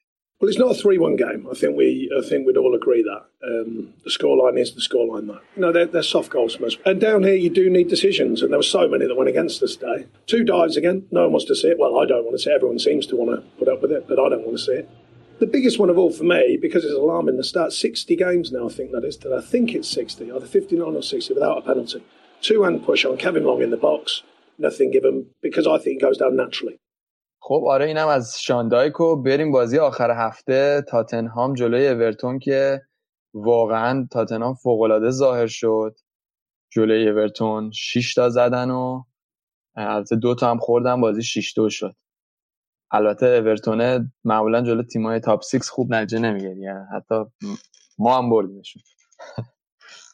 شما البته مدت خوبی از فصل کلا تاپ 6 هم نبودین، حالا بماند. آره تاپ 10 بعد بگم. آره ما وارد شیم. آره البته واقعا تاتنهام تو این بازی فوق‌العاده بود و نمایش سان شاید تو این بازی کلید اصلی این بازی بود که چقدر توی ضد حمله‌ها خوب بازی می‌کنه. یعنی علی میرفت مهاجم نوک میشد قشنگ و کین مثلا شاید میاد یه ذره عقب‌تر هد میزد، موقعیت میساخت برای سان و سان میرفت پشت مدافع، خیلی باهوش جایگیری می‌کرد و خب 2 تا گل هم که تاثیرگذار بود و در نهایت پاس گل آخرم داد، شاید بیشتر شده میکنم، شاید 3-4 تا گل تاثیرگذار بود و خیلی خوبه سانه، منم خیلی دوستش دارم. ولی کلا تاتنهام الان توی لیگ انگلیس از نظر من تاتنهام و آرسنال بهترین بازیای لیگ میکنن، یعنی قشنگترین تماشاگر پسندترین بازیای لیگ این دو تا تیم میکنن. خیلی با این گواردیولا حل نمی‌کنی، خیلی به حسابش نمیاد اصلا. انشالله هر چه زودتر کله میشه واقعا. ولی فصل جالبه، یعنی تعداد تیمایی که خیلی طرفدار دارن و دوباره همشون قدرت گرفتن و خوب بازی میکنن زیاد شده. انشالله ما هم دوباره برمیگردیم به اوج و یه فصل واقعا رویایی تموم میشه این فصل. این بازی برگردیم به بازی علی. حالا من میخوام یه چشمه از این بازی زیبای تاتنهام بیام. این که رو گل شیشم من فقط داشتم پاسا رو میشمردم، فکر کنم حدود 20 تا خورده ای پاس دادن که آخرش هم واقعا چه گلی زدن. یعنی پاسی که سان داد و کین گل زد، واقعا کیف کردم اونجا. توی لیگ کاپ هم که آرسنال بردن 2-0. آره دیگه یه باختی داشتن و انتقام رو گرفتن و یه 2 تا ضد حمله سری زدن و اونجا هم با همین سبک بازی پوچتینو که اومده تزریق کرده بازی رو 2-0 بردن و دیگه رفتن محله بعد. خب حالا تو سایر نتایج من سری بگم که بورنموث 2-0 با 2 تا گل خیلی خوشگل دیوید بروکس ولزی که فصل اولش هم هست برایتون رو برد. تو بازی دیگه هایزن هتل ساوثهمپتون که تازه اومده دومین بردش رو گرفت و 3-1 هادرسفیلد رو زد. و نیوکاسل و فولام هم که تیمای پایین جدولی با هم 0-0 کردن و بر رانیری فکر کنم خیلی مهم بوده که اولین کلین شیت فصل فولامو بیاره و اینقدر گل نخورن.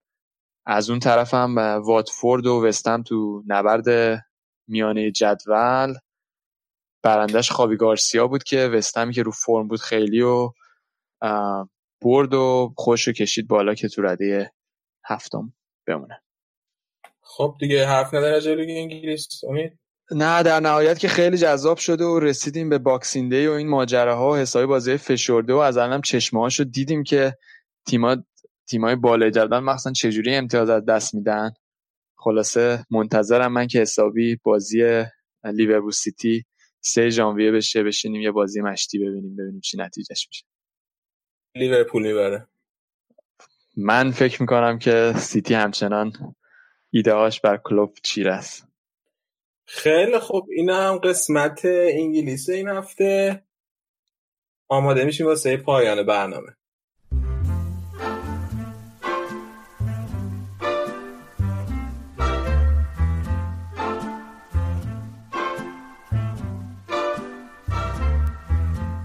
Santa baby slip a Rolex under the tree for me. I've been an awful good guy, Santa buddy, and hurried down the chimney tonight. خب اینم از اپیزود 17 همه فصل دوم رادیو آفساید. امیدوارم که حسابی از این اپیزود لذت برده باشید.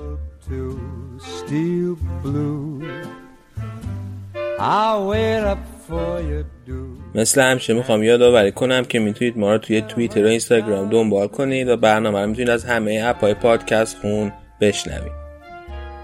ما همینطور برنامه رو توی ساوندکلاود و ناملیک هم آپلود میکنیم.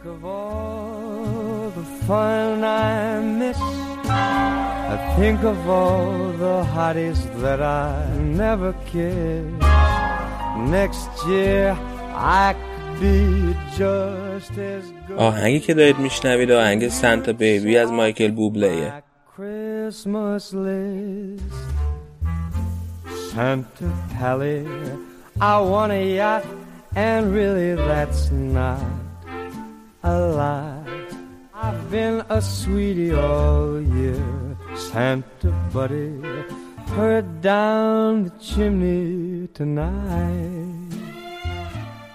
روزای خوبی داشته باشید و تا برنامه بعدی خدا نگهدار.